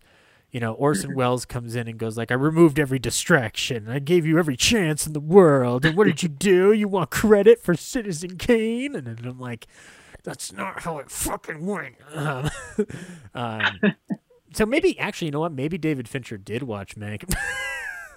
like maybe maybe he made Mank and he was just like, you know what? I need to watch Bad and the Beautiful first, and see how one provides this kind of story. Actually, I highly doubt he did. And although the black and white in this movie is pretty astounding, like there's some beautiful, It is, yeah, there's beautiful. beautiful lighting, beautiful camera movement, like everything's Yeah. everything's at play here. So they bang out this script, and meanwhile, Jonathan has instructed Gaucho to show Mrs. Bartlow a good time. So Gaucho Right. is He's going like, to, distract her yeah, exactly. Like, so she doesn't bother look, my Gaucho, writer. so we Gaucho, done. everybody loves you. That's the fact. That's the fact. Everybody loves we you. all know it. But I need you to put those powers of persuasion and charm to the test because I need you to go and squire a young woman about. And Gaucho's just like, you got it, baby. And then I got it. Can do. yeah, I'm on it, Chief. And then they finish the script. They're on their way home. They stop off somewhere. They look at the paper. Jonathan look. I think it's Jonathan or is it James that looks at the paper? One of the two. James. He, Yeah. he looks at the yeah. James looks at the paper and it says the words that I don't think anybody else, any of us wanted to hear. Gaucho crashes in plane. Yeah, so yeah, d- dead in plane Yeah, crash. yeah. Let me ask you, Ryan. We all knew where we were when Heath Ledger died. Where were you when Gaucho died? Where were you when Gaucho's plane went down? Yeah. Where were you? Yeah, it's it's. It, I mean, the only equivalent we have for it today is where were you when John Denver's plane crashed? And I don't know where I was. I, I, was, was- I, I was a kid looking at it in the paper and hearing my mom cry. like Oh, God. we're we're, we're we're John Denver fans in the house, so like at- Sure. I am too. So like now that I hear about that story in retrospect, I go like I should have cried, but I was a stupid kid. I didn't know. Sunshine, on, didn't know. but the sunshine's on my shoulders now, so it's okay.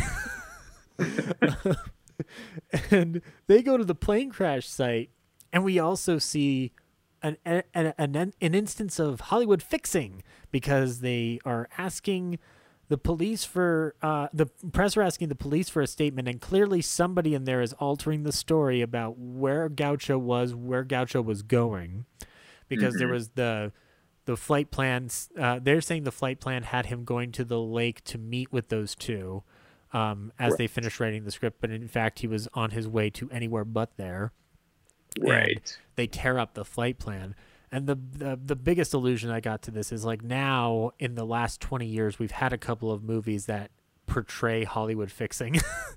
uh, Hollywoodland is a good one, but the the the primo one that I've seen done where it addresses the absurdity of it is Hail Caesar by the Coen Brothers. Uh, Right. Which, um, but Hollywoodland does it in an even more interesting way because it's trying to suss out an actual mystery, whereas Hail Caesar's going broad to explain a concept to people. Um, Right, But both right. basically address this whole idea of like how many stories were buried at this time. Um, Mhm. What's kind of amazing is that this is still in the studio era, even though Louis B. Mayer is out.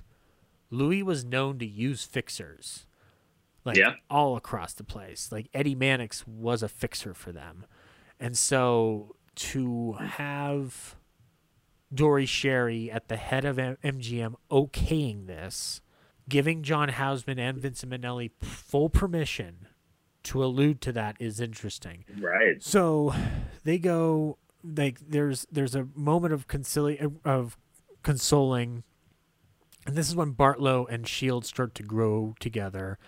Um, Mhm.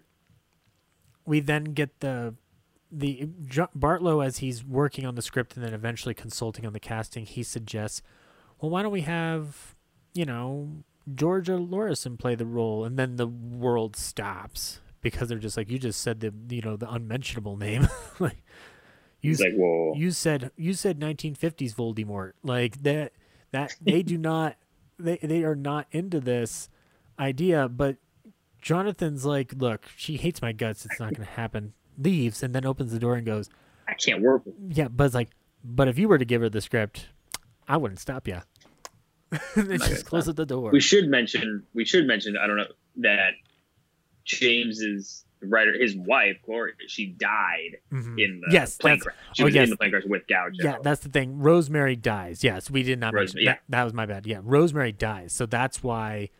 She was hanging with him. Yeah, exactly. Went was- on that flight with him, and they so they both died in this plane. Yeah, and and by the way, also to mention that Jonathan has been trying to convince James this whole time that she holds him back, She's distracting him, and she, he needs to kind of get rid of her. which, if you recall, this is not too dissimilar from the same line of thinking that he has throughout the movie about other people are trying to get in the way of his success or are stopping him on his train to success. Like he is like cutting people at the tendons to be at the top. What's funny is that at this point he is already at the top or a form of it. And so now he's Mhm. just like he's literally just like shooting himself in the foot every which way but loose, which is similar to Selznick because Selznick had this problem. Selznick was a Mhm. huge success. And he would keep making productions so overtly long and overly detailed and overly complicated that he wasn't cranking out at the same rate as the other studios.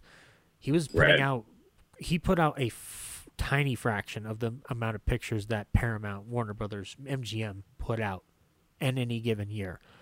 So the fact that the fact that they are alluding to Selznick if it's even if it's not meant to be the exact Selznick story, Mhm. it's hitting on a lot of very familiar beats to where I'm like, how can this not be Selznick? It has to be.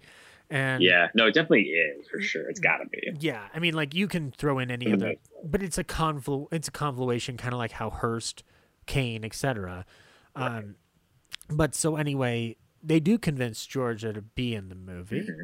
They clearly convince Fred to work on this thing, or to be involved Right. somehow in some capacity. And then we get this scene with the Leo G. Carroll director, who basically, in a Hitchcock type fashion, is talking about how to direct a movie. So we have the director of this big epic movie teaching um, how to direct a movie, and what's more, um, oh wait, no, they don't get Fred to do it. Fred is just working on another project with her, and that's how they convince her. Yeah, so Fred's not involved in the production, but so this other director is talking to Jonathan Shields about like every scene can't be a climax. There's mm-hmm. got to be build up and slow build up, and Shields is arguing with him. Selznick did this a lot. Selznick was going for this bigger picture, grander scale, like every moment needs to be important. When in fact, in Right. most movies, not every moment needs to be important. When you look at something like Rebecca, the reason why it feels more unique than Gone with the Wind is because Hitchcock is at the helm. Mm-hmm. Even though Selznick's thumbprint is all over Rebecca, there's enough of Hitchcock in there to make it stand out because not every scene is a true climax. There are subtler moments. Whereas if you watch Gone with the Wind, every scene is important because every scene is means something. And Oh, oh yeah. my god, the movie's over. And that that that's the kind of detriment to Selznick for how mm-hmm. masterful he was with something like Gone with the Wind, which I'll fully admit, I understand why people watch that movie from a tech- technical acumen and everything. He his attention to detail was both a blessing and a curse. And this is where we see how he would always kind of like basically shadow direct his movies, unless it was Hitchcock. Hitchcock was the one director who was like, no, no, no, no, no, you don't do that to me. So if you don't want to work with me, you can loan me out to other places where I can work with like Cary Grant and you know fucking Tallulah Bankhead and all those cool fucking neat people.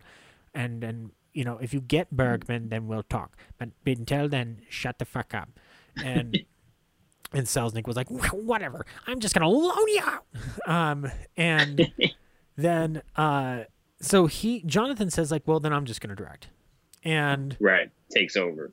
takes over and the director points By the way, that scene with him and Leo G. Carroll, like that Yeah. exchange they have when he tells him, he's like, what does he say? He a says, director um, has humility. Yeah, to direct a picture, you have to have humility. Do you have humility, Mr. Sh-? Like that Yeah.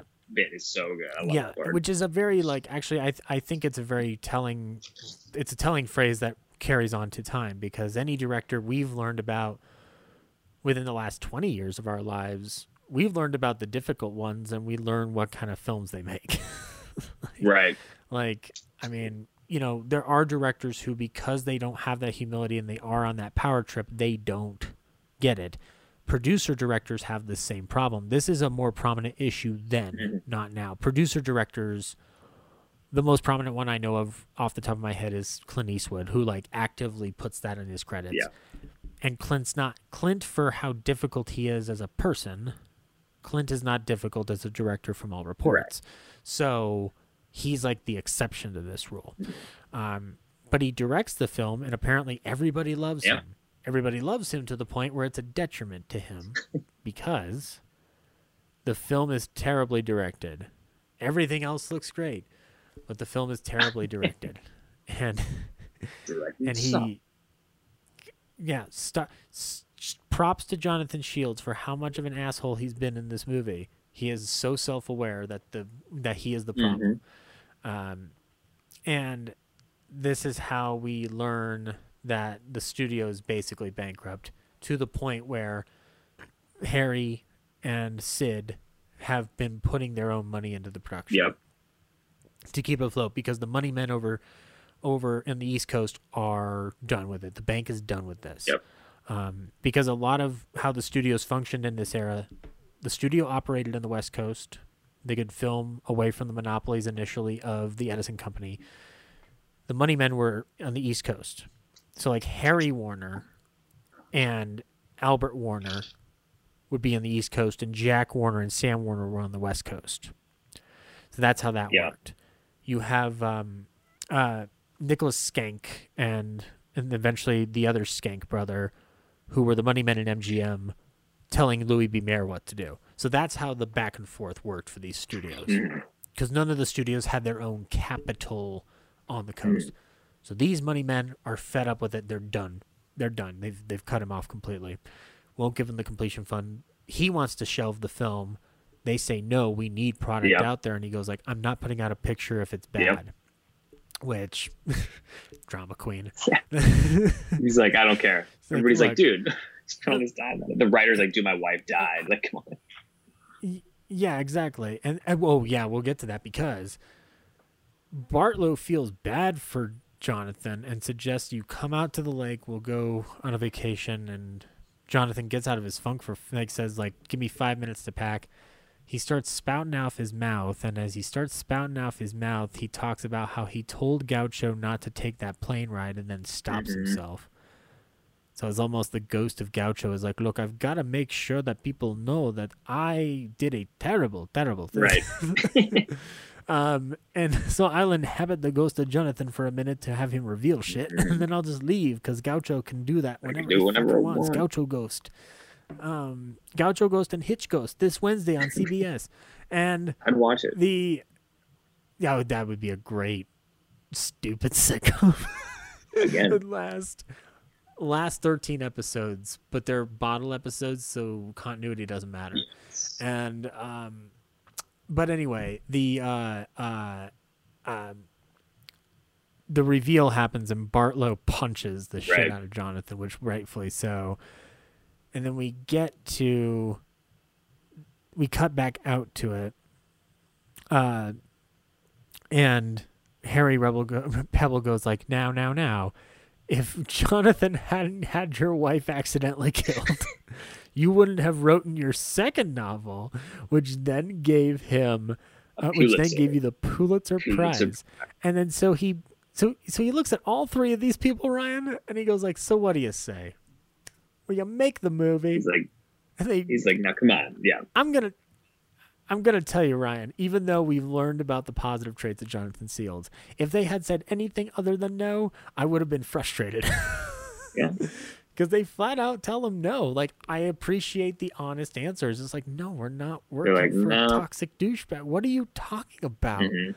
That's like fucking like it, it, I almost kind of want not James because James is just like I gave my answer. George is just like, well, I'm an actress. I'm just gonna underplay this scene. I want Fred to be like, "Are you fucking high, Pebbel? You fucking kidding me? After, did you hear what you just said? hear what I said, then hear what you said back, and you still ask that question? Go fuck Right. yourself. so then he they get up to leave, and he gets the phone call from Shields. Shields. And Shields, and he tells Shields like, Not no, no, happening. no. They said not no. happen. They said no. But as they leave the room, Ryan, what does Georgia do? She picks up that It's goddamn phone. she listens in, listens. What, what are they talking about? And then they all they all crowd around the phone. they get more and more They just interested. "Well, let's I'm hear like, what oh my let's hear what he has to say. Let's hear what, what he's talking about." Now now the phrase that permeated that discussion prior to them leaving was like you've got to give the devil his Yep. due. There's two ways you can look at this is one even though jonathan shields is a huge douchebag he's so creative and so talented and so charismatic that they are drawn to at least hear what his idea is. They're not committed but they hear what his idea is the other instance is that Vincent Minnelli made a secret horror movie where these people are drawn straight into hell. yeah, I think it's probably a little bit of both, but I think there's also something yeah, you know, because what Pebbel's telling them is like, you know, they all kind of did some of their best work, you know, with him, and and he sort of their each individual stories with him. He kind of watches their careers, you know, like he's he's a creative producer for them, and he sort Yeah. of inspires them, I think, creatively, and I think they all know that, and even though he's problematic and they have their own betrayals with him. I think there is that there, Yeah. there's that addiction. They're sort of like, well, but he's pretty. He is kind of a genius in that. You know, it's been a while, and we are six- like, I, it would be kind of a probably a sick project. Like we should see what's going on. Like they kind of want to like hear Yeah, what he's ex- got. Yeah, and exactly. And so here herein lies like we have been making fun of this movie and pointing out how a lot of this has this problematic connotation in it. And you know, it's it's always good to point these out when you're watching a movie of this era for anybody who has those reservations about watching a film. I obviously will recommend that you watch this film. I think this is like above and beyond any melodrama that you're going to see of the era unless it's Douglas Sirk doing Right. it. Um, but this film is interesting because addresses the. We're not going to get into the full discussion on it because we'd be here all night, but the full discussion when it comes to like appreciating the art versus the artist. And this movie's ending literally asks you where you stand on that line. So, it, in the sense, this is a melodrama that 70 years later has become a challenging ending. Sure. Yeah. Very true. like so it took 70 years to become that um so it's like it's a very curious oddity to see a problem that we've been wrestling with with learning the extent beyond just basic knowledge of how power in Hollywood has been corrupted like like throughout the decades mm-hmm. and like near century that we've been dealing with where nothing really changed after the studio era Right.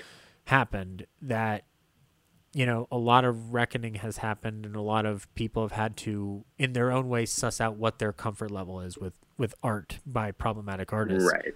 this is a movie literally about It is, that yeah. like but just nobody even predicted the fallout we'd be having at this time Yeah, Um, it seemed like at the time it was more about specifically just more about oh, you know, here are these kind of problematic producers who are manipulative and will kind of will kind of fuck with people and mess with people in order to like get get a project made or like get them to kind of do something. And it, maybe the means maybe the ends are there but the means are kind of a little gray or you know in this case like pretty gray. But Yeah. then yeah you take that further compared to like the stuff that we hear about now and it's like yeah. it's even darker to look at it through that lens yeah you know? it, it's interesting Minnelli's created an art a piece of art that does last the test of time in that i know it is respect. it's weirdly timeless i think Yeah, and it's and it's interesting how this movie isn't as celebrated as his other works because it's easy to look at an American in Paris and um uh, and Gigi and look at them with their Oscar pedigree or Meet Me in St. Louis, which I mean, Meet Me in St. Louis is a classic. It's not a musical I go back to, but because I prefer to like I prefer a darker musical when I'm going for it. But movie musicals of that era, I do like. Meet Me in St. Louis is one that you can watch and enjoy. The the the beauty of the bad and the beautiful is how far it's willing to stretch its legs at the time it's being made. Mm-hmm. While pointing to timeless ideas that even the filmmakers don't seem to be fully aware of until they're long gone. Yep. And now we have only our ability to watch the film as the evidence of like, wow, this is eerie how much this has become relevant. Um, Totally. the film the film was um uh the film was released and it earned two million three hundred and sixty seven dollars at the U.S. and uh, U.S. box office, a million and six thousand elsewhere, and it got a profit of four hundred and eighty four hundred thousand dollars at a time when the studios are now starting to battle television. So the movie still did very well not not probably unreasonably due to the to the popularity of both Lana Turner and Kirk Douglas. Right. Um, and then from a contemporary standpoint, uh, the the the the reviews on this I've had a hard time finding, but like today we have a seventy nine percent Rotten Tomatoes rating on this film. Right. The the consensus is that melodrama at its most confident, The Bad and the Beautiful is an ode to movie making that offers unblinking insight into the ugly egos that have shaped Hollywood history.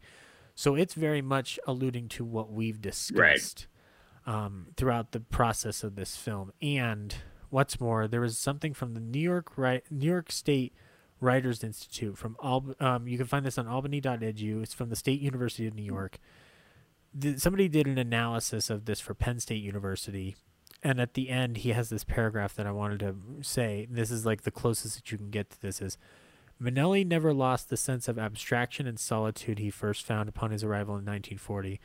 Though his sets were always a marvelous whir of activity and his films among the highest achievements of Hollywood as a collaborative process. Though I was fascinated by the work at the studio, I had trouble becoming acclimated to the town itself. I'd made several friends, but I still felt isolated. It was a strange brand of loneliness, relentless and unrelieved. I'd leave the studio at dusk and look at the flatlands around me. In the distance stood a solitary oil well. I found the lonely silhouette rising out of the ground quite symbolic. I rise this indifferent I sensed this indifference about the town. So many of us were alone in a crowd of impassive faces. That's what Minnelli said about Hollywood. yeah.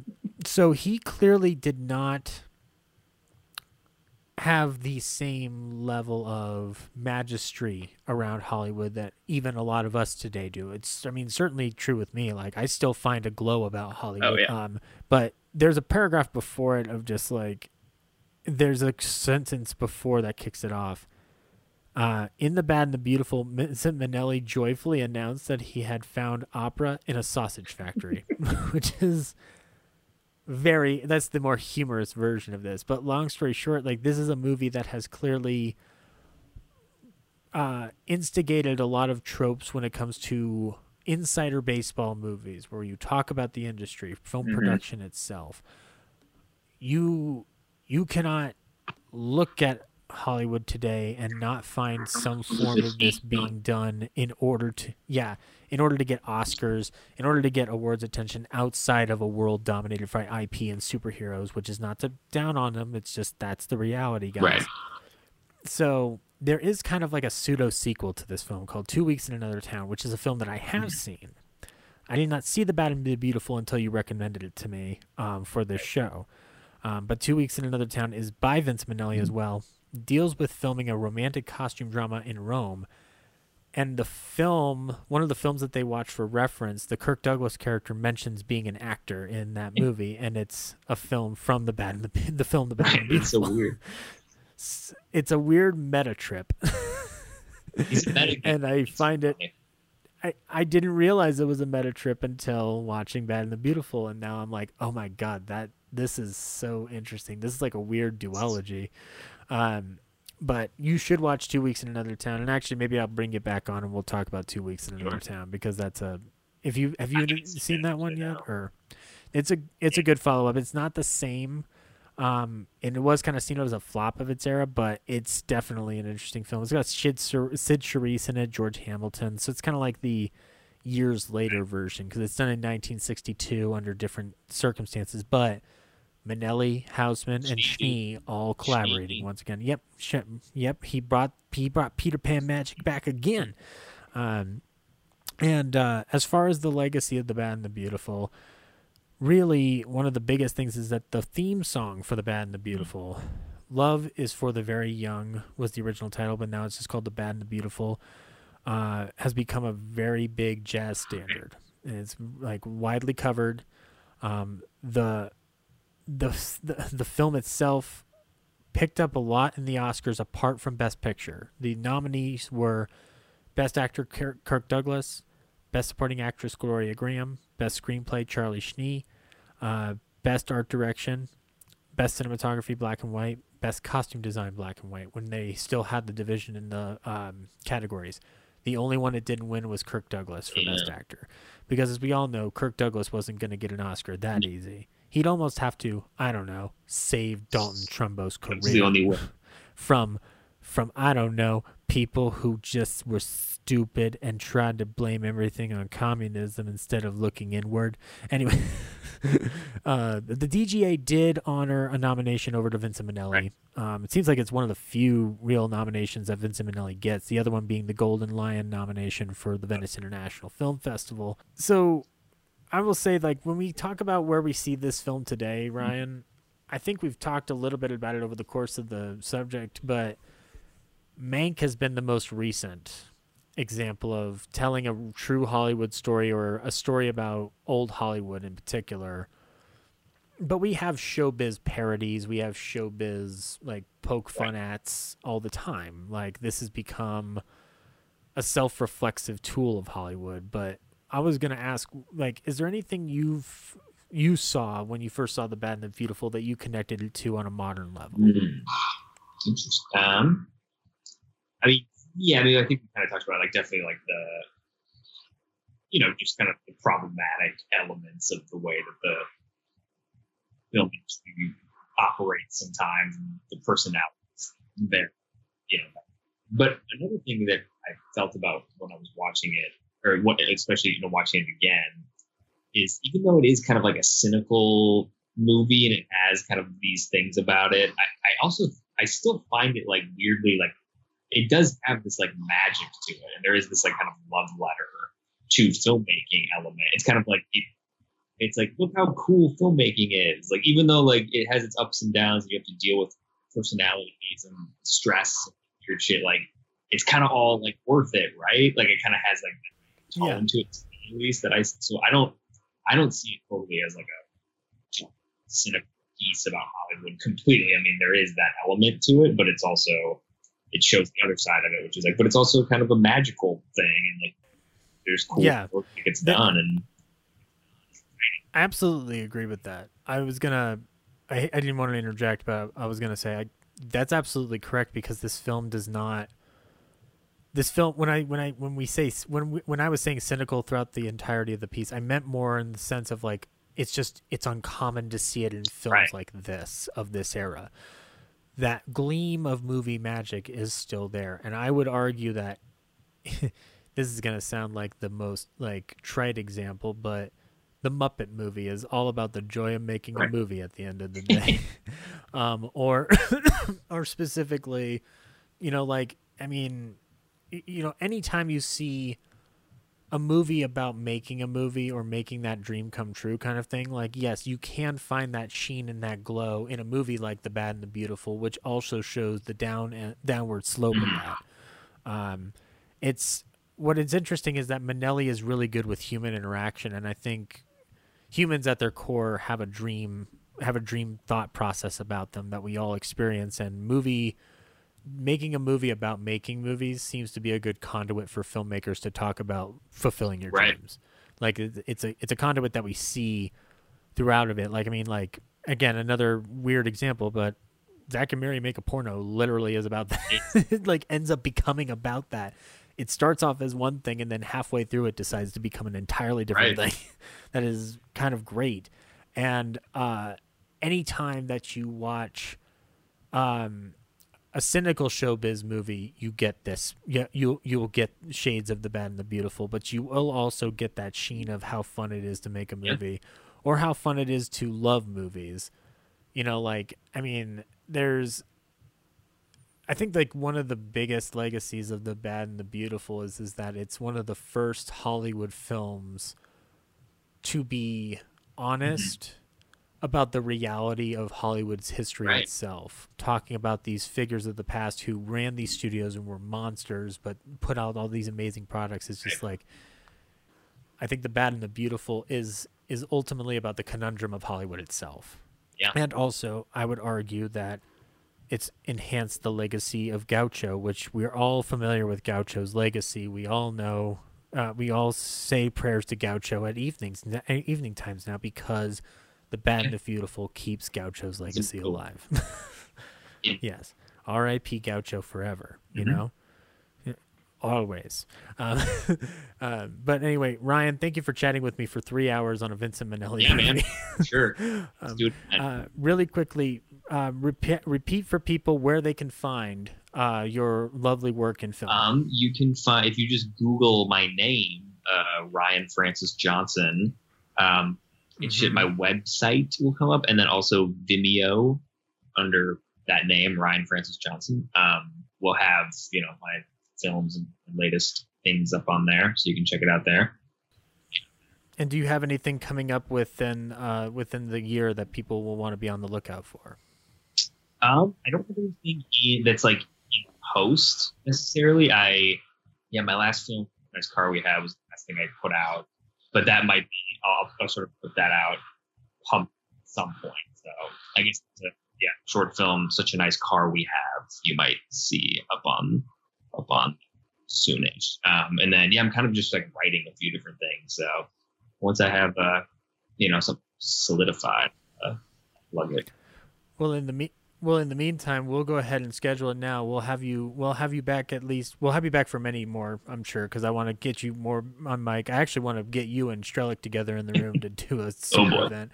Um, but definitely, hands down, we need you back for two weeks in another town because we need to talk about the, The sequel slash non slash non sequel. Charles Schnee's master. Yeah, the sh- yeah the the Minnelli Houseman Schneed duology that everybody loves so much. But thank you once again, Ryan, for doing this. This is going to wrap it up for this episode of Yesteryear Ballyhoo Review. You can find out more about us in the tag at the end of the episode. On our next episode, we will be going into another territory I like to call Zach won't shut up about Jack Benny because we are going to be talking about the good one, the Lubitsch one. Uh, and we will be bringing back Ryan Frost as we discussed Ernst Lubitsch's To Be or Not to Be. Um, but until next time, good night.